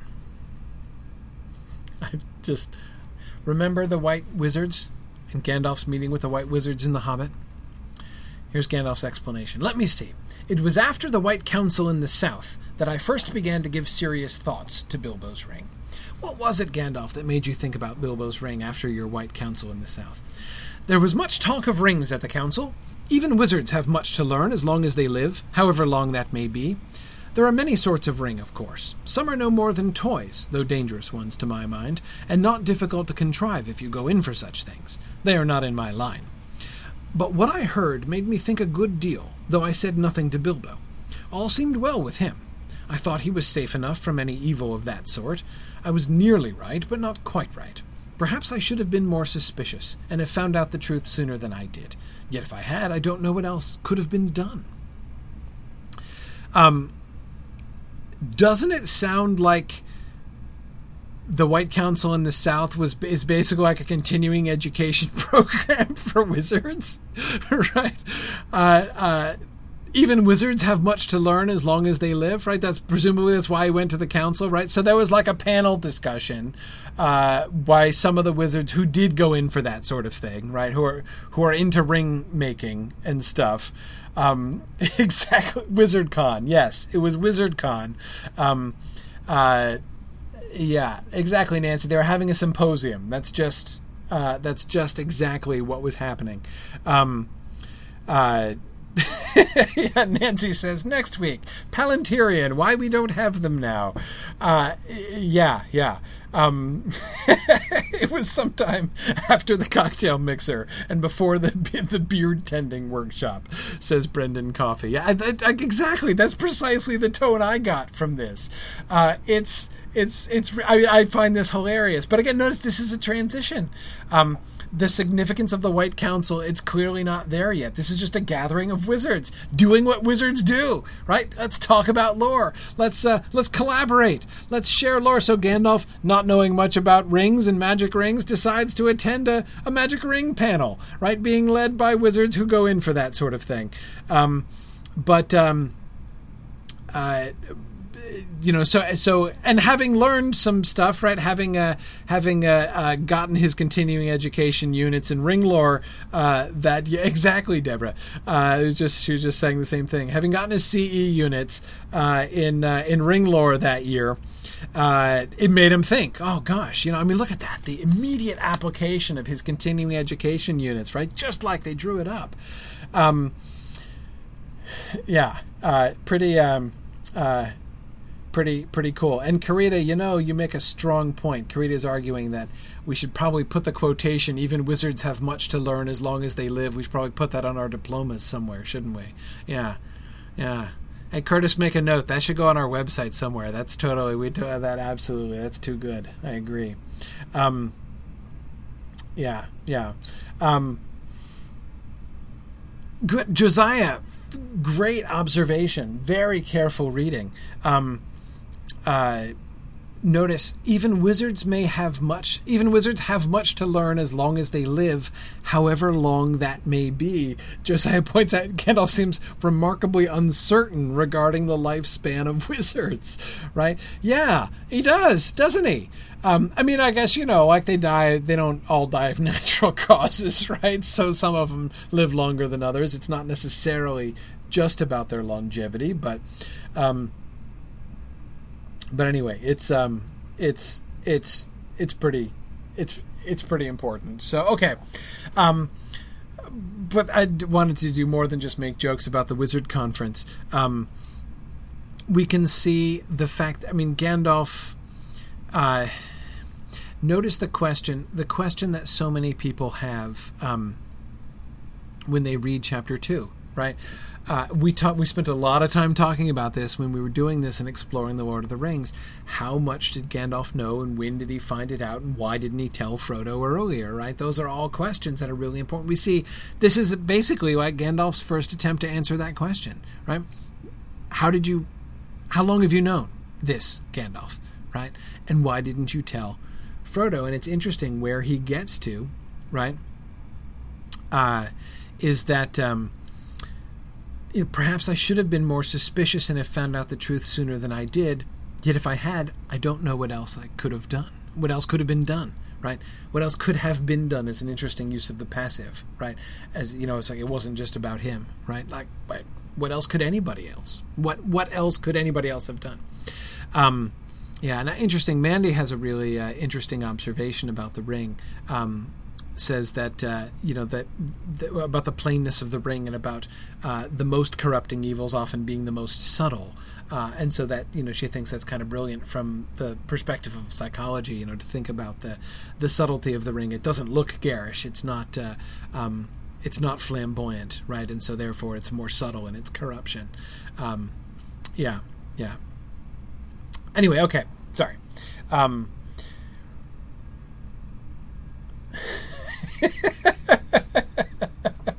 Sorry, Brendan. I, I love Brendan's. This is uh, Brendan's summary of Gandalf's statements here.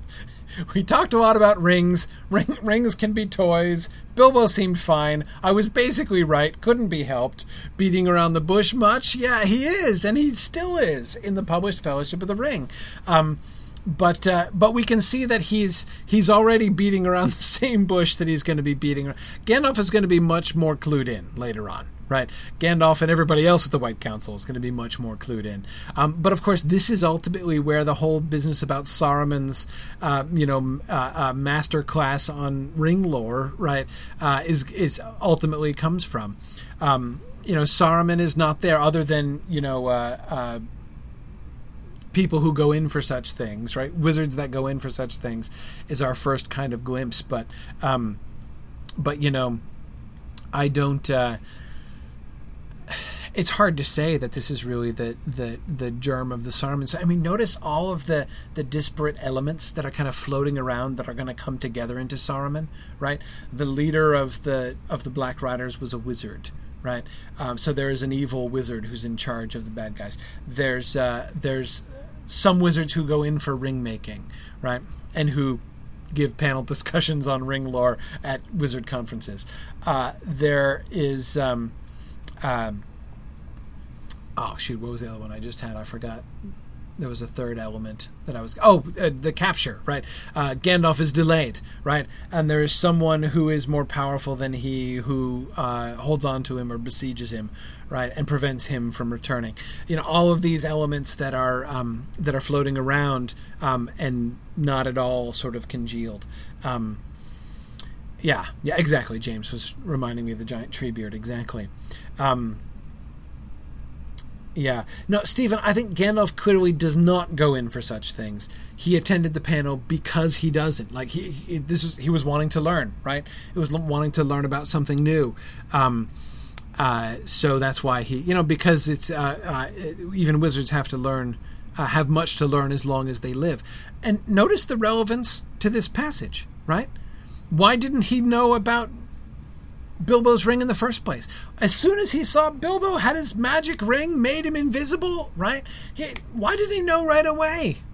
Answer Gandalf didn't go in for rings, right? How was he supposed to know? Right? One wizard can't know all lore, can he? Right? And it was so it wasn't until later on, you know, he was at this conference and he was learning about rings and he was like, hey, hmm, gosh, wow, what do you think about that?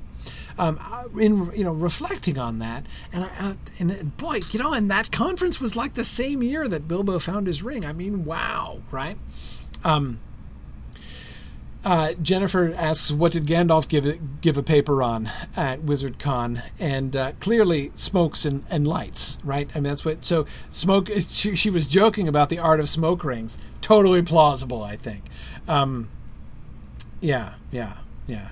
Uh, exactly. Brandon Minnick says, uh, you know, it's maybe Gandalf could ask that question from the crowd, right? So hypothetically, uh, if a friend of mine comes across a ring that makes him disappear, what bad things might happen? You know, hypothetically.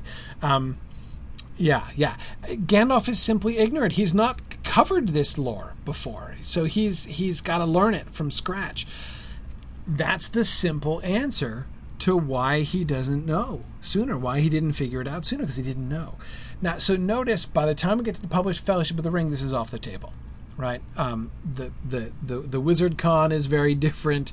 Uh, Gandalf is very different. Um, but this is still where we are in uh, in Phase Four, and I think that's really kind of fun. Um,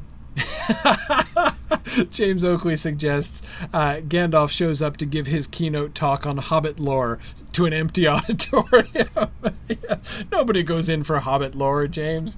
Uh, exactly, exactly. Um, very good, very good. Oh yes, Arthur, you're right. He could give a useful talk on how to open secret doors. Uh, he, he, you know, he he, he knows every uh, uh, uh every word and charm that was used for that purpose uh, in all of the languages of the West. Yeah, absolutely. Um, yeah, yeah, cool. All right, all right. So, um, focusing on Gollum now. Still thinking about the ring, but focusing on Gollum. This is really, really fun. This is Tolkien retconning in high gear. But why did Gollum start the riddle game, or think of giving up the ring at all? asked Frodo. Now, let us remind ourselves, and most of you will remember this, but let's just make sure we are all on the same page, right? Um, remember, The Hobbit has not been revised, right?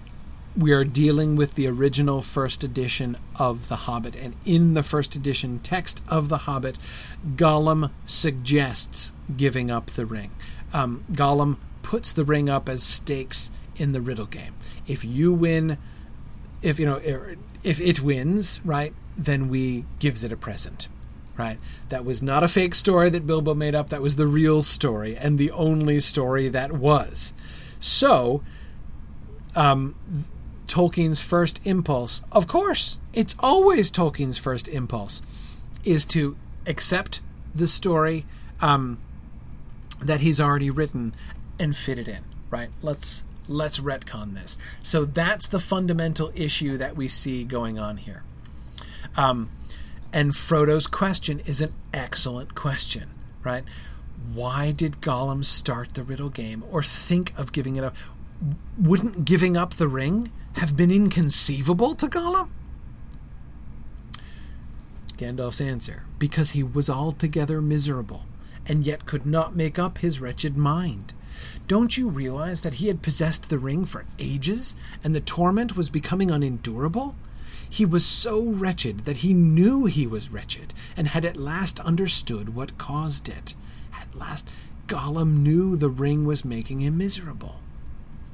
There was nothing more to find out, nothing left but the darkness, nothing to do but furtive eating and regretful remembering. Half his mind wanted above all to be rid of the ring, even if the loss killed him. But he hated parting with it as much as keeping it. He wanted to hand it to someone else, and to make him wretched too. Then why didn't he give it to the goblins? Gollum would not have found that amusing. The goblins were already beastly and were already beastly and miserable. And anyway, he was afraid of them. Naturally, he had no fancy for an invisible go- goblin in the tunnels. But when Bilbo turned up, half his mind saw that he had a marvelous chance, and the other half was angry and frightened and was thinking how to trap and eat Bilbo. So he tried the riddle game, which might serve uh, sorry, typo, which might serve either purpose. It would decide the question for him, like tossing up. Very hobbit like, I call that. But of course, if it had really come to the point of handing the ring over, he would have immediately desired it terribly and have hated Bilbo fiercely. It was lucky for Bilbo that things were arranged otherwise. This is amazing. This is my uh, favorite moment. Okay, I, the Frodo's dream stuff is pretty cool, but this was my favorite part of this whole chapter. Um, uh,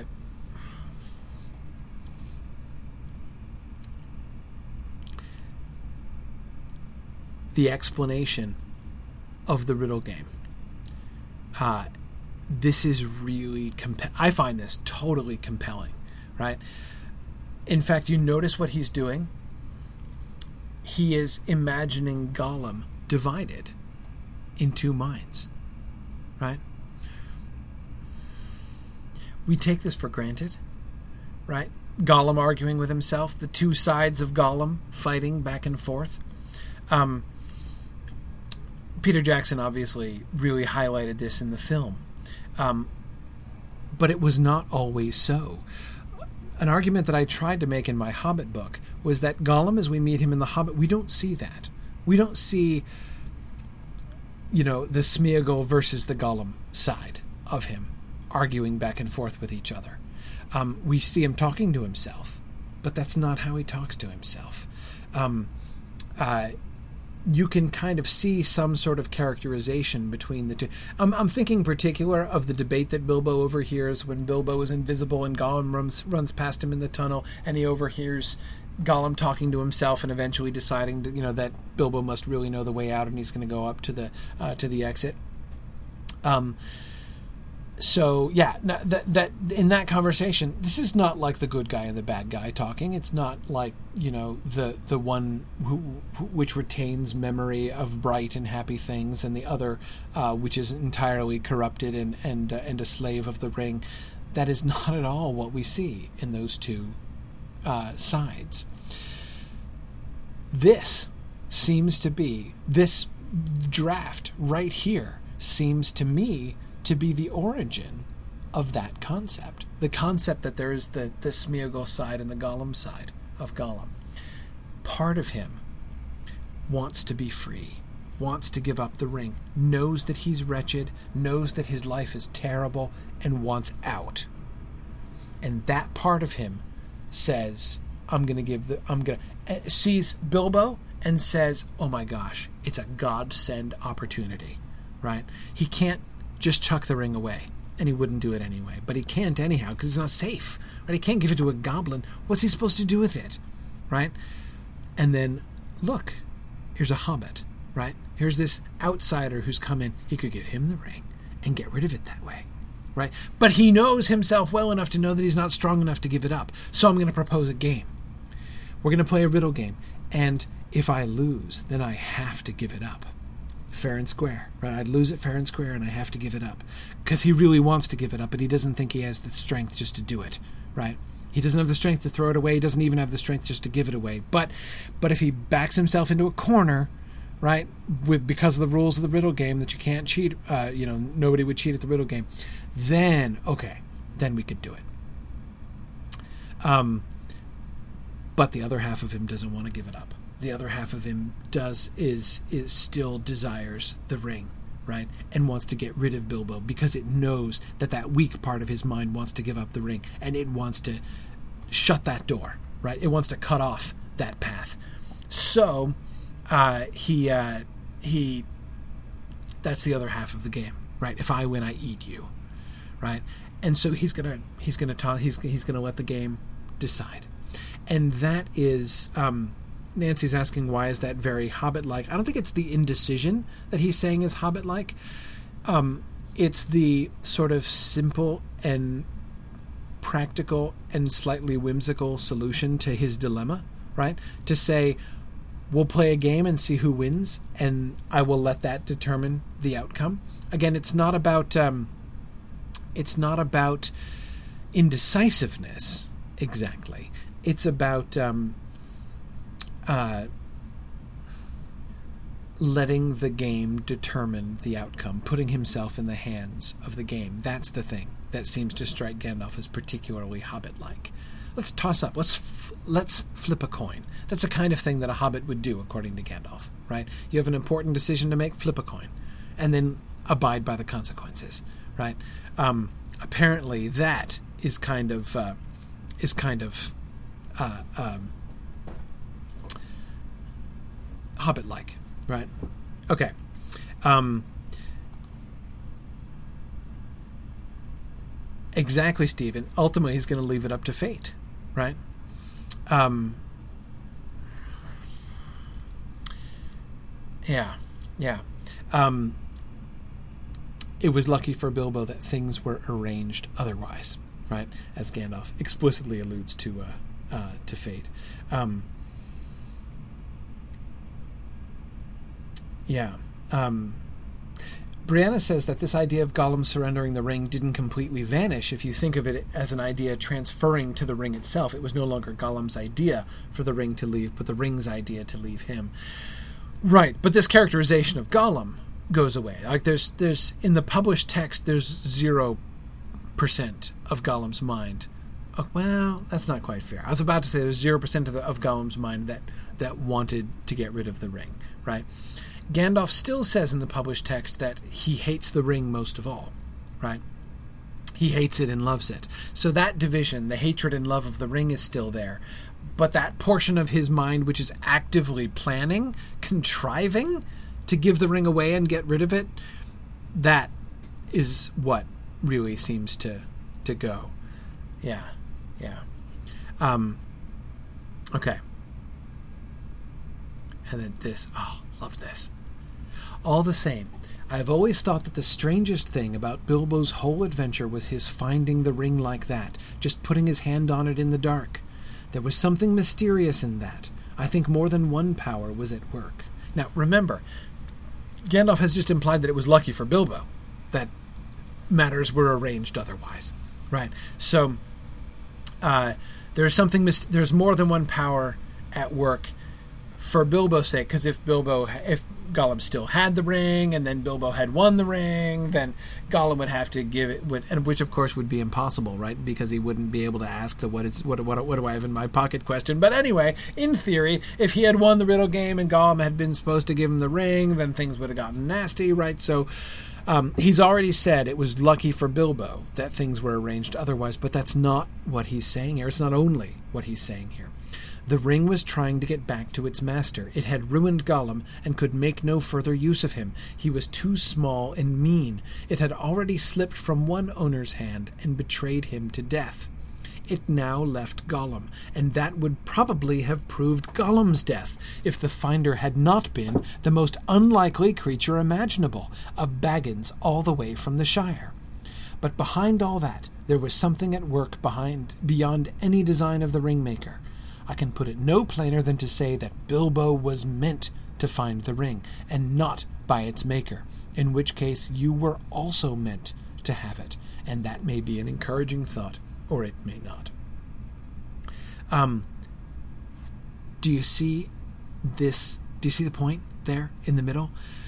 Yes, it was for Bilbo's protection that fate had arranged thing otherwise. The other power had interceded to enable Bilbo to have it so that we make sure that Bilbo gets it, right?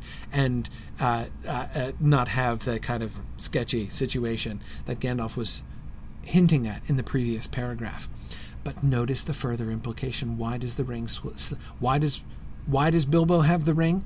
Because the ring slipped away from Gollum, slipped off his hand on purpose. The ring left him behind. Why? Because it was trying to kill him. That's what it did to Isildur. That's what it's doing. That's what the ring does, right? And Gandalf says if anybody but Bilbo had found the ring, as somebody surely would have done because the ring was trying to be found, right? Then that creature would certainly have killed Gollum with it, right? Um, he was being, Gollum was being deliberately betrayed to his death by the ring, except it was Bilbo. By the intervention of whatever power it was, it was Bilbo who found the ring. And so, therefore, Gollum was saved. Bilbo was saved, but Gollum was saved too. The pity of Bilbo, Bilbo's sparing of Gollum's life, is anticipated by, or rather, is the culmination of the providential intervention in the affairs. It was to save Bilbo, to save the ring, to secure the ring, and give the world this last desperate chance that the ring found its way to Bilbo, but it was also to deliver Gollum. And it was an act of pity towards Gollum. How cool is that? Right? Um, I think that is really, really awesome. Um, Bilbo was meant to find the ring and not by its maker. Um, and again, you can see, you can see because uh, he shows pity to him, right? In showing pity to Gollum, he is following the the sort of flow of providence here, right? Um, yeah, yeah, um, yeah.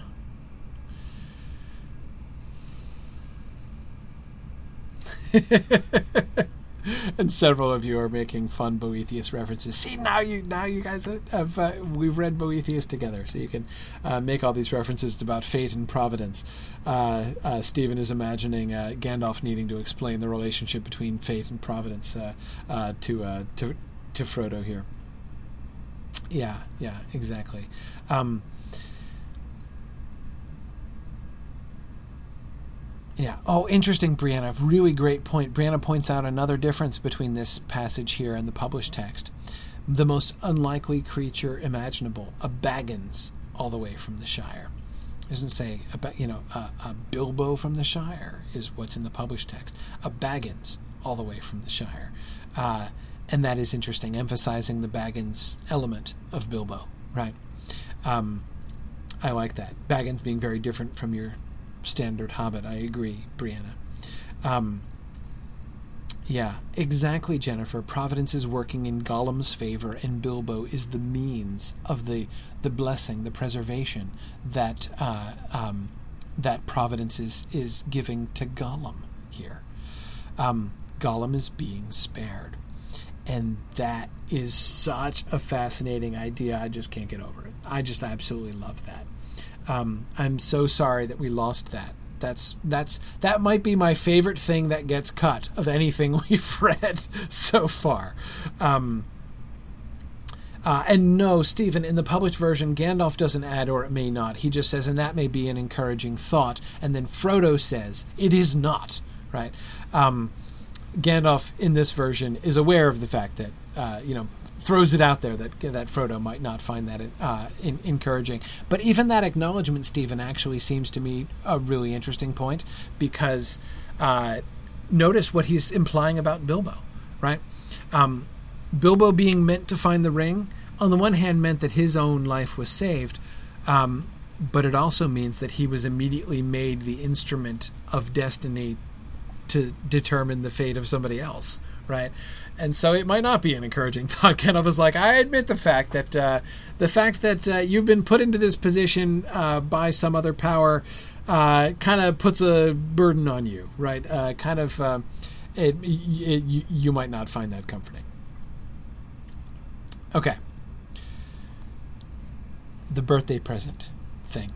And again, all of this is occasioned by a one simple reference: the fact that Gollum mentions, he calls the ring his birthday present at one point in the first edition text, prior to the end of the riddle game. Right? So, okay, that's the problem. Gollum is a liar, and you have to sift his words. For instance, you may remember that he told Bilbo that he had been given the ring as a birthday present long ago, when such rings were less common. Very unlikely on the face of it. No kind of magic ring was ever common in his part of the world. Quite incredible when one suspects what ring this one actually was. It was a lie, though with a grain of truth. I fancy he has made up his mind he had made up his mind what to say, if necessary, so that the stranger would accept the ring without suspicion, and think that gift natural. And that is another hobbit like thought. Birthday present. It would have worked well with any hobbit. There was no need to tell the lie, of course, when he found the ring and when he found the ring had, had gone, but he had told the lie to himself so many times in the darkness, trying to forget Deagol, that it slipped out whenever he spoke of the ring. He repeated it to me, but I laughed at him. He then told me more or less the true story, but with a lot of sniveling and snarling. He thought he was misunderstood and ill treated. Okay, a couple things here. First, I messed up just a second ago. I said the problem was that he called it his birthday present before the end of the riddle game. He does, but that's not the problem. The problem is that he calls it his birthday present after the riddle game, um, when he finds the ring missing, right? Uh, and uh, he's like, "My birthday present, my birthday present." Um, Tolkien has an explanation for why he calls it his birthday present when that's obviously untrue. Um, the reason he's calling it that is that he murdered Deagol for it right? And so he's been he's been telling himself that.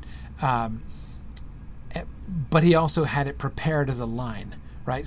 Because remember, he's strategizing, actively planning to ditch the ring um, if he finds anybody who would take it, right? If he finds some other hobbit who might take the ring away from him.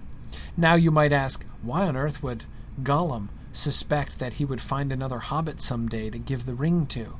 Answer, he himself was a hobbit, right? He wandered into the mountains. Someday maybe another hobbit will wander into the mountains. Doesn't actually seem all that far fetched given his own history, right? Maybe one of his own people will eventually come the same way that he did, right? And he'll have this opportunity.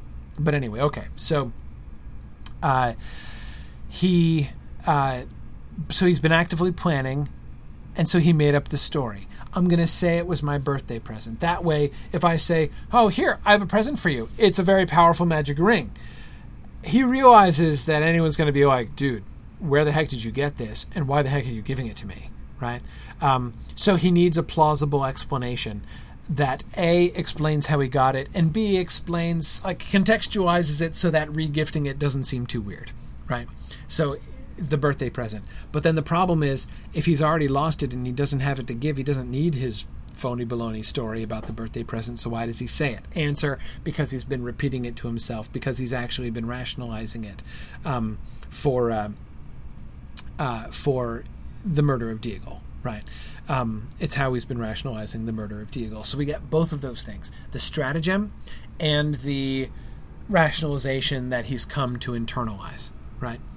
Now, I agree. Final point, Josiah, another wonderful observation. You are certainly right that I laughed at him is a far cry from I put the fear of fire on him. Yes, Gandalf in this text does not threaten to torture Gollum. He just laughs at him and gets Gollum to tell uh, the true story.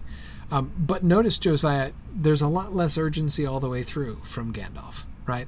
Um, not only does this Gandalf not say, I put the fear of fire on him. He also doesn't say the truth was desperately important, right? Um, nowhere in this conversation does Gandalf seem to imply that the truth is desperately important. Um, we're much more casual back here in the fourth phase. Here's Christopher's sort of summary and explanation of this, and I love this. He was being driven, he, J.R.R. Tolkien, was being driven to more and more intricate shifts to get around what had been said in The Hobbit but it seems to me very likely that it was precisely while he was pondering this problem that the story of the murder of Deagol, and incidentally the changing of Gollum's true name to Smeagol, he was originally called Deagol uh, himself. But then the, the new the splitting off of the Deagol character and his murder by Smeagol, which is interesting, right? Since Deagol was Gollum's own original name, the fact that Smeagol kills Deagol almost is already like Gollum at war with himself, which is kind of fun, right? But anyway, okay, uh, co- well, not, maybe not coincidence, but uh, anyway, okay. That Gollum had lied about its being a birthday present was an obvious necessity from the story of the ring that had come into being. That is, as soon as we got the Ring of Power from the second phase on, as soon as it became clear that Frodo's ring was a big deal, and the ring wraiths and the rings of power and the wraithification process and everything, once we had gone there in phase two, it was no, it was now clearly impossible that Gollum had received it as a birthday present. Even before it, like influenced you in these ways and whatever. Okay. Uh, from the story that the ring had come into being. But Gandalf's theory in the in the third version that Gollum told this lie to Bilbo in order to get him to accept the ring has had a serious weakness. Why did Gollum only do so, as the story was told in The Hobbit, after he found that he had lost it? The answer to this was that it was an invention of Gollum's that he had come partly to believe, quite independently of Bilbo's arrival. But why was that? And this story of the murder of Deagol on Smeagol's birthday, the ground of Smeagol's lie with a grain of truth, became a permanent element in the tale of Gollum, surviving when, years later, the story of Riddles in the Dark was recast, and the very difficulty that, if I am right, had brought it into being was eliminated. Right? Um, ultimately, retconning the this these things that were said in the original Hobbit is what leads to changing those things which led to the retconning in the first place, right? And will lead to the second generation retconning of when Tolkien has to now retcon the fact that the thing changed from the first edition to the second edition. Uh, and we'll see how that works a little bit uh, later on. Um, yeah, Nancy, exactly. He wouldn't have changed The Hobbit otherwise. Um, I can't wait till we get to the changing of The Hobbit story. Um, after thinking this stuff through more this week, I was thinking back to those letters in Tolkien's collected letters about the um, the revised chapter 5 and how that came about.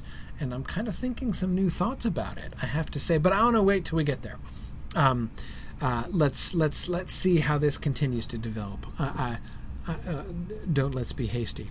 Um, but uh, but it's really neat how it comes back and eats its tail here. The the the changes, which is why I titled this slide Ouroboros. Okay, we still have a few. I started late, so we have still a few minutes to talk about Frodo's dream. So let's look at Frodo's dream.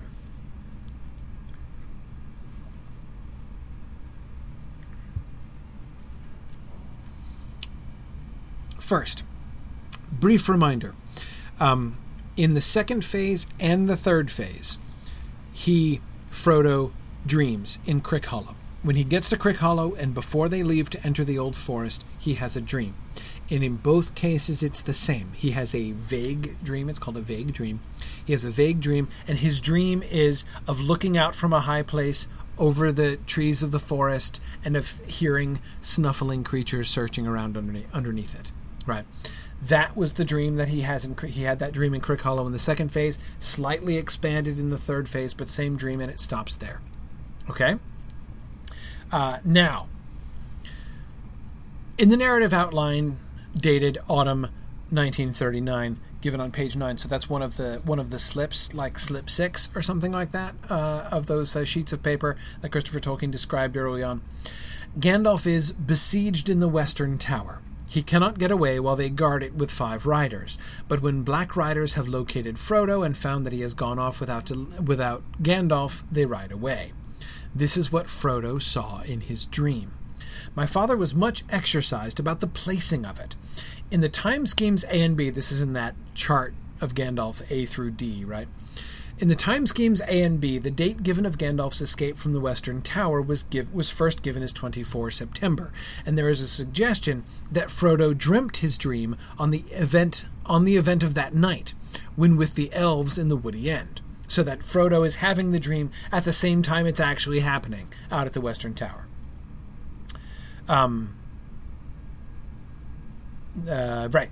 The date was then changed to the 25th when Frodo was at Crickhollow, and so appears in that is uh, Gandalf's uh, the lifting of the siege of Gandalf in the tower, the event that's described in the dream. That happens on the while Frodo is at Crickhollow, not while Frodo is with the elves in the Woody End um, and so appears in schemes A, B, and C. Scheme D gives no date for Gandalf's escape and places the Dream of the Tower variously on the 24th, 25th, or 26th. For some reason, however, my father decided to place it after the event, on the night of the 29th, when Frodo was at Bree and Gandalf at Crickhollow. Okay, so originally the first impulse was Frodo is going to have this dream where he's going to see Gandalf imprisoned in the Western Tower, and it's going to happen on the same night that it's happening. So he's having this contemporary vision. Now, if you attended my Exploring the Lord of the Rings class uh, on last Tuesday, you will remember that that's where I started off, right? I started off saying, hey, remember the dreams that happen in The Hobbit? The, there are three dreams that are described in The Hobbit, and two of them are sort of prophetic dreams, they're visions anyway, of something that is happening at the time. The dream he has in Beorn's house, the dream dream he has uh, in the Goblin Cave, right? Um, Bilbo dreams of the thing that is occurring at the same time that he can't see, right? Okay, um, he, but but again, but is happening at this, but is actually occurring at the same time original and then of course in class last week i was pointing out but that's not the kind of dream he's having here, it turns out, right? Except originally it was. That's exactly the kind of dream that Frodo is having. He is dreaming of Gandalf's escape from the tower at the time, on the night that it's actually occurring. Then Tolkien changes his mind and says, no, gonna, let's have it later, right? He doesn't have it until he gets to Bree. So five or four or three days later, whichever it turns out to be, um, he Frodo is dreaming about Gandalf's escape three days before. So it's still a sort of visionary insight into a thing that actually happened, but it's not happening at the same time. So the first change is a small change, a subtle change. It's not a current events dream, it's a recent events dream. Fine. Okay. But still, it's a contemporary events dream. Nevertheless, it's a vision into what's actually occurring. Here's the dream of the tower as it's narrated in the fourth phase.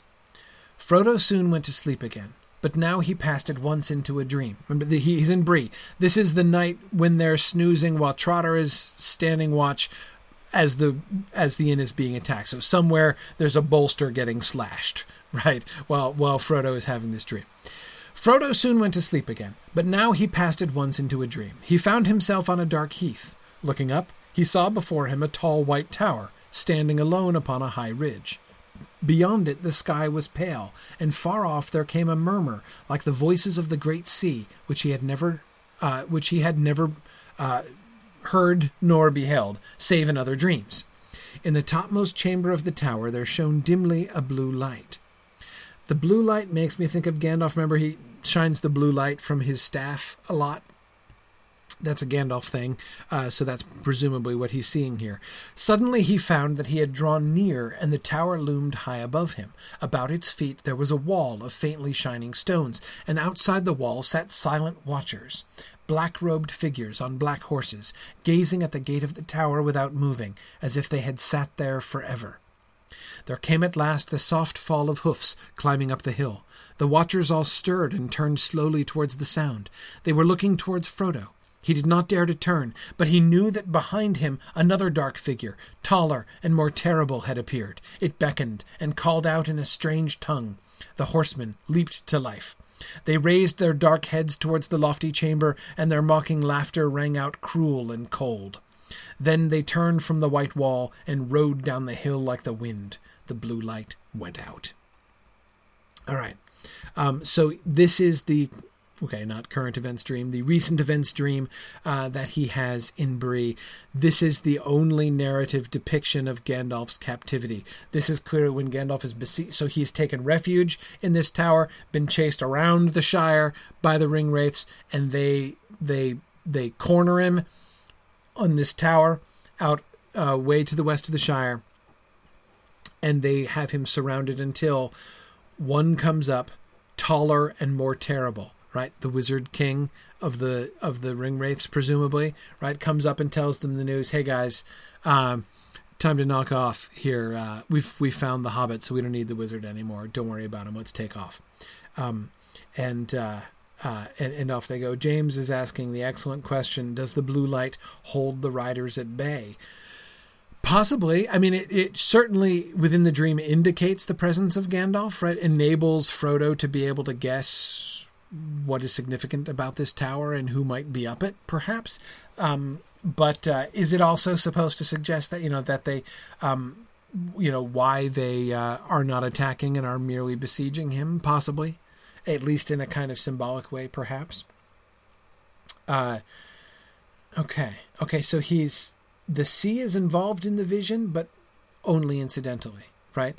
Um, there comes a murmur like the voices of the great sea, which he had never heard save in other dreams, never heard or seen save in other dreams. So we get a reference, a thrown off reference to the fact that he's had other dreams about the sea, but the sea doesn't seem to be a central figure here. It's just background for the tower. Right? There's this tower because the geography it's it's it's important because it fixes the geography. Gandalf is imprisoned in a tower. Where's the tower? Oh, out west, because on account of you could hear the ocean in the background, right? That seems to be the whole function. The ocean doesn't seem to have any other symbolic significance here, and Frodo doesn't respond to it in any other way. We don't get a an upwelling of desire in Frodo here, right? We don't see any sort of sea longing coming over him or anything like that. Um, it's um, it's it's it's just it's just it's just geography, right? Okay. Now this is the continuation right? It's so notice. Uh, uh, hang on, going back to this last paragraph.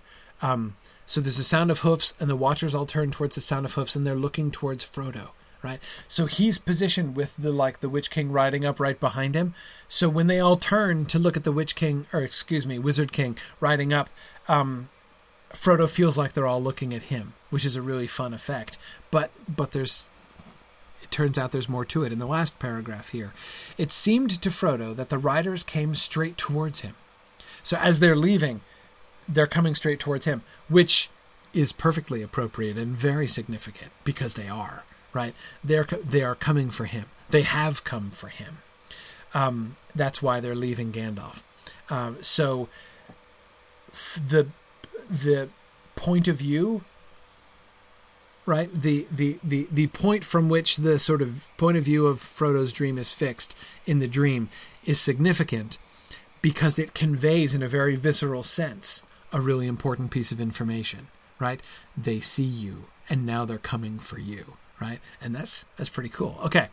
Um but even as they passed over him and beat him to the ground, right? So they're like galloping right on top of him, and he feels himself being beaten down to the ground by the Black Riders as they're riding over him, right? This is a threat. This is a warning, right? Um, he thought in his heart, I am not here. This they cannot hurt me. There is something that I must see. Right? So he's fighting against the panic that's coming over him. He realized, no, wait, this is a dream.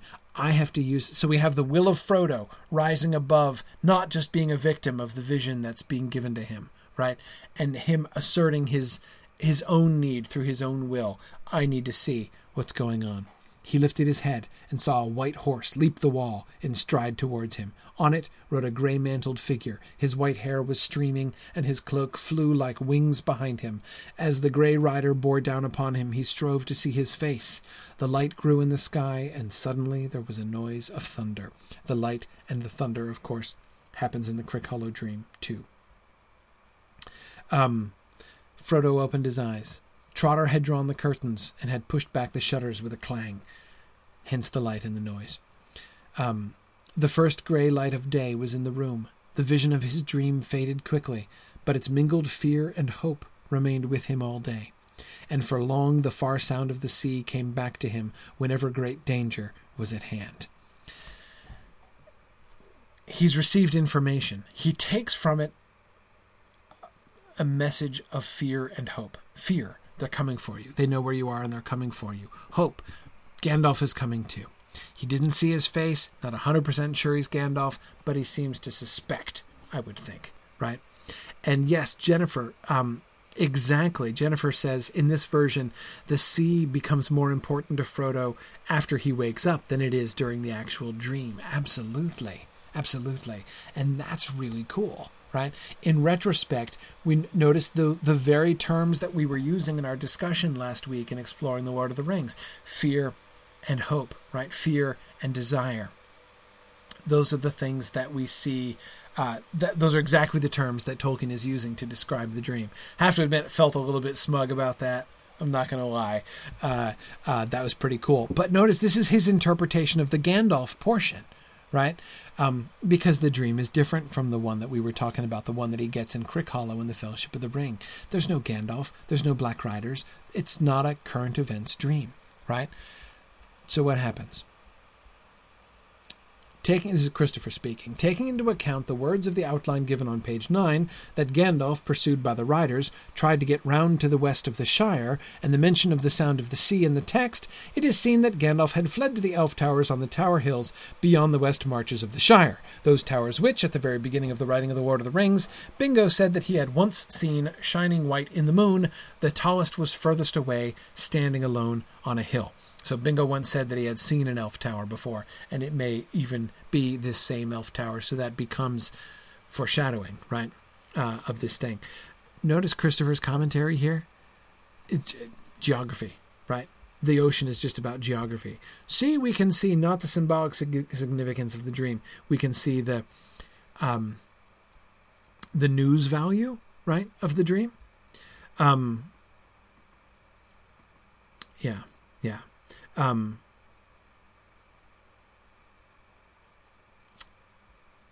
and I agree with you, Brianna. Uh, it is interesting to think that we have yet another prophetic dream connected to water in the sea. Yeah, sure is, isn't it? Um,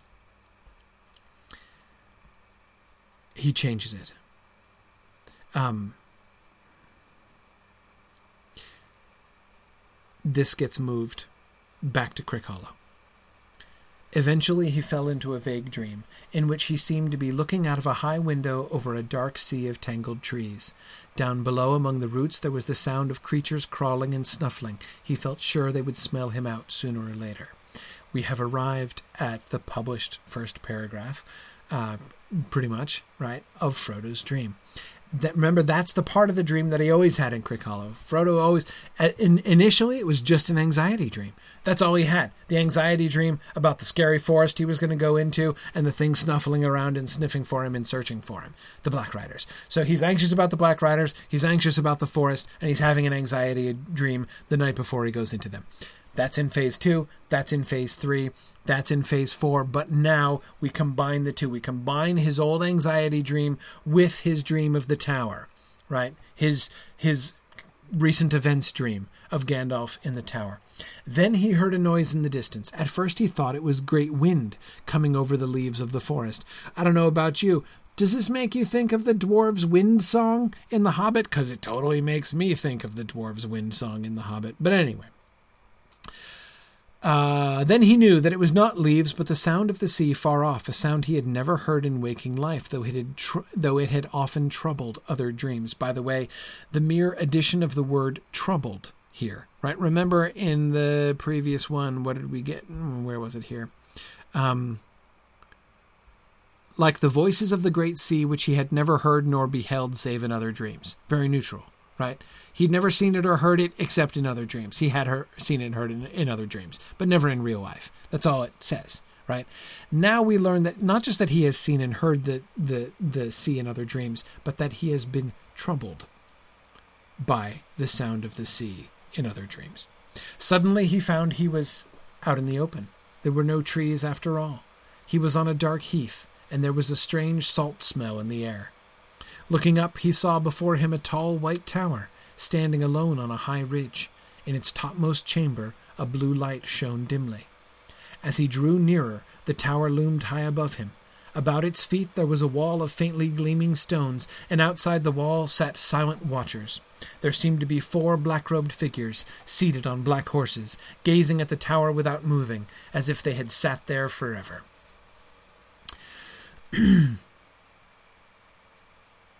this is his new dream in Crickhollow. What do we get? Both, right?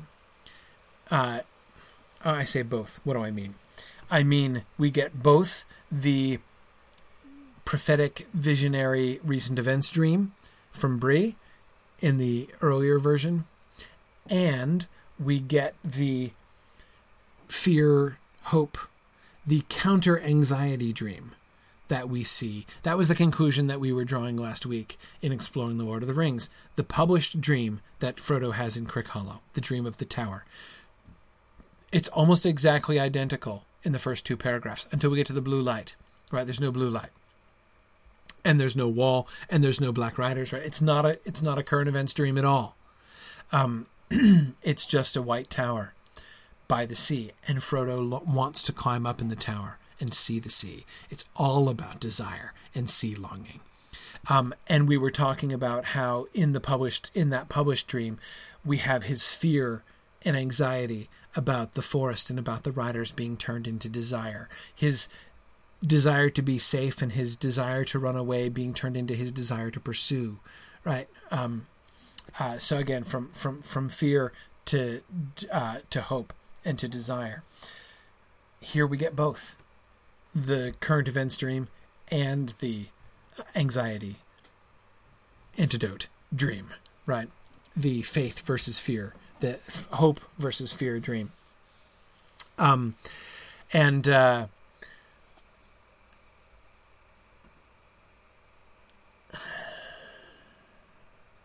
yeah. Karita says she finds herself hoping the sun will rise and the Black Riders will be turned to stone. Yeah. Um, Stephen, I don't know what to make of the wall of faintly gleaming stones. It kind of leads you to believe, doesn't it, that there's something not just about Gandalf's power that's keeping them at bay, but something about the power of the elf tower itself, right? Its wall is glowing with a white light, which seems they're not going inside that wall, the Black Riders, right? Um, so is this like a, a, a ring wraith repelling wall right? Uh, is there elf magic still about this tower? Um, did Gandalf flee to this place not because it just happened to be a good fortification, you know, in which he could hole up, um, but because it had magic that he knew would keep the ring wraiths at bay? Um, I'm inclined to think that way, Stephen. Anyway, so okay, so Tolkien hasn't abandoned the recent events element of the dream. We're still getting that, which again, that's the traditional dream, like the Hobbit kind of dream, right? I mean, that is from the Hobbit. But now he's he's beginning to give it that significance that it has by combining it with the anxiety dream about the old forest, right? He makes it an alternative.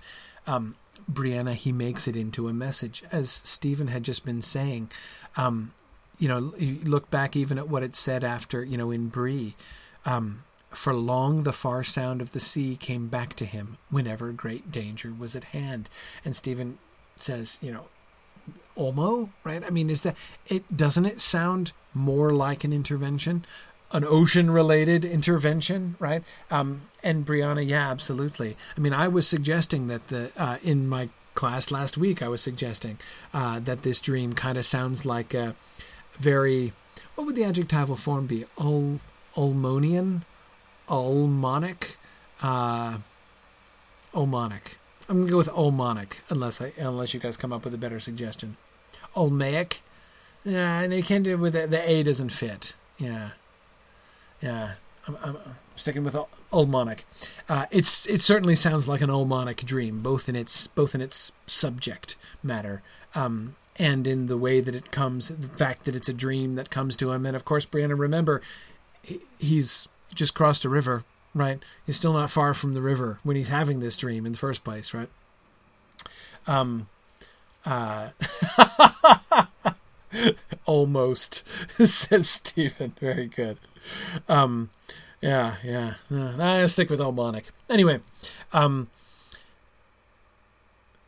he combines these elements, right? The elements of the the the vision of the the information dream and the uh, the portent dream, the thematic dream, the encouragement dream, the hope dream.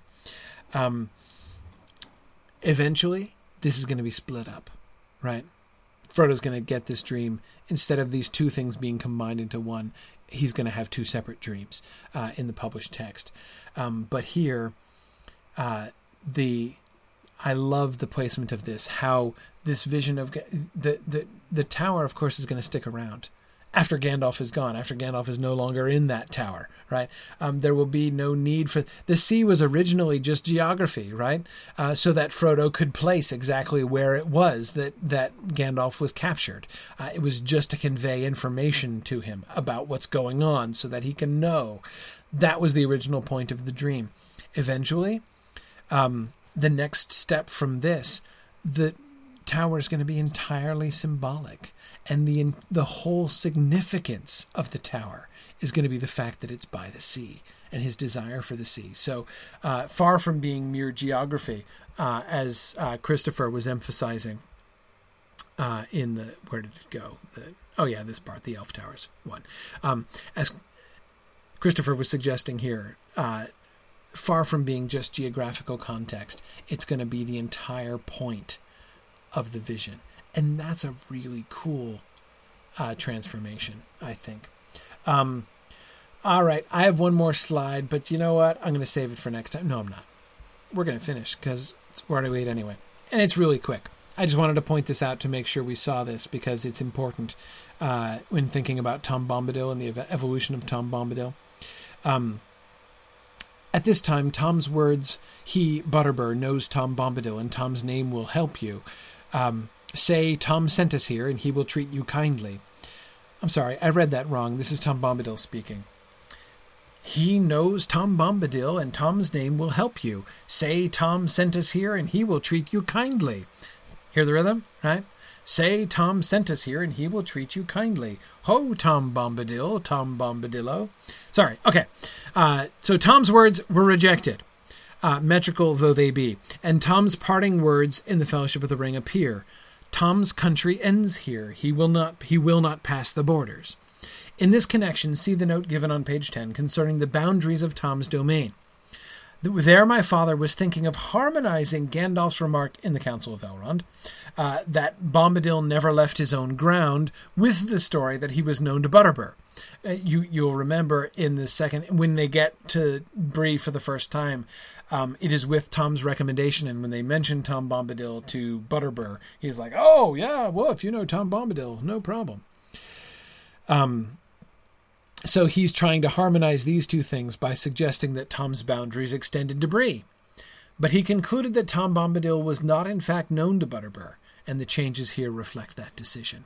But notice what's still left, right? In the published text, you'll recall that Tom still um, recommends the Prancing Pony, right? So Tom has never been to the Prancing Pony.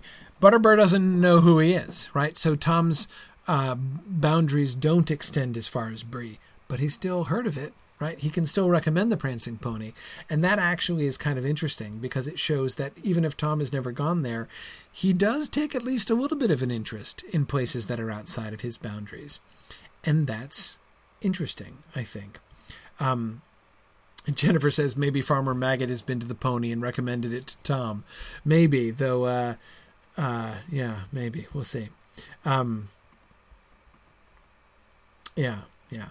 I agree, Brian. The image of Tom Bombadil sitting in the common room at Bree and having a beer with the the local men and hobbits is hard to is hard to give that out. It's it's uh, only with reluctance that we would give up that image, right? But of course, you can see Tolkien was reluctant to give it up too. That's why he initially tried to to reconcile them. Um, all right, that's it. I kept you late here tonight, but we got through our chapters. See, right on schedule. That's the theme of the Treason of Isengard. Thanks, everybody. This was great fun. I will see you guys next week. I'm going to be away the week after next. Um, so, and you'll see that's built right into the schedule. You will have noticed that the schedule skips right over the very first Wednesday of August. That's because I'm going to be away and I'm not confident enough in my internet connection. Um, and I don't think I'm going to be able to broadcast late at night because my family will be sleeping in the same room. So um, I'm going to have to not do class in two weeks, but we'll meet next week and then we'll resume again the week after that. Thanks very much, everybody, and I will see you guys next time. Bye now.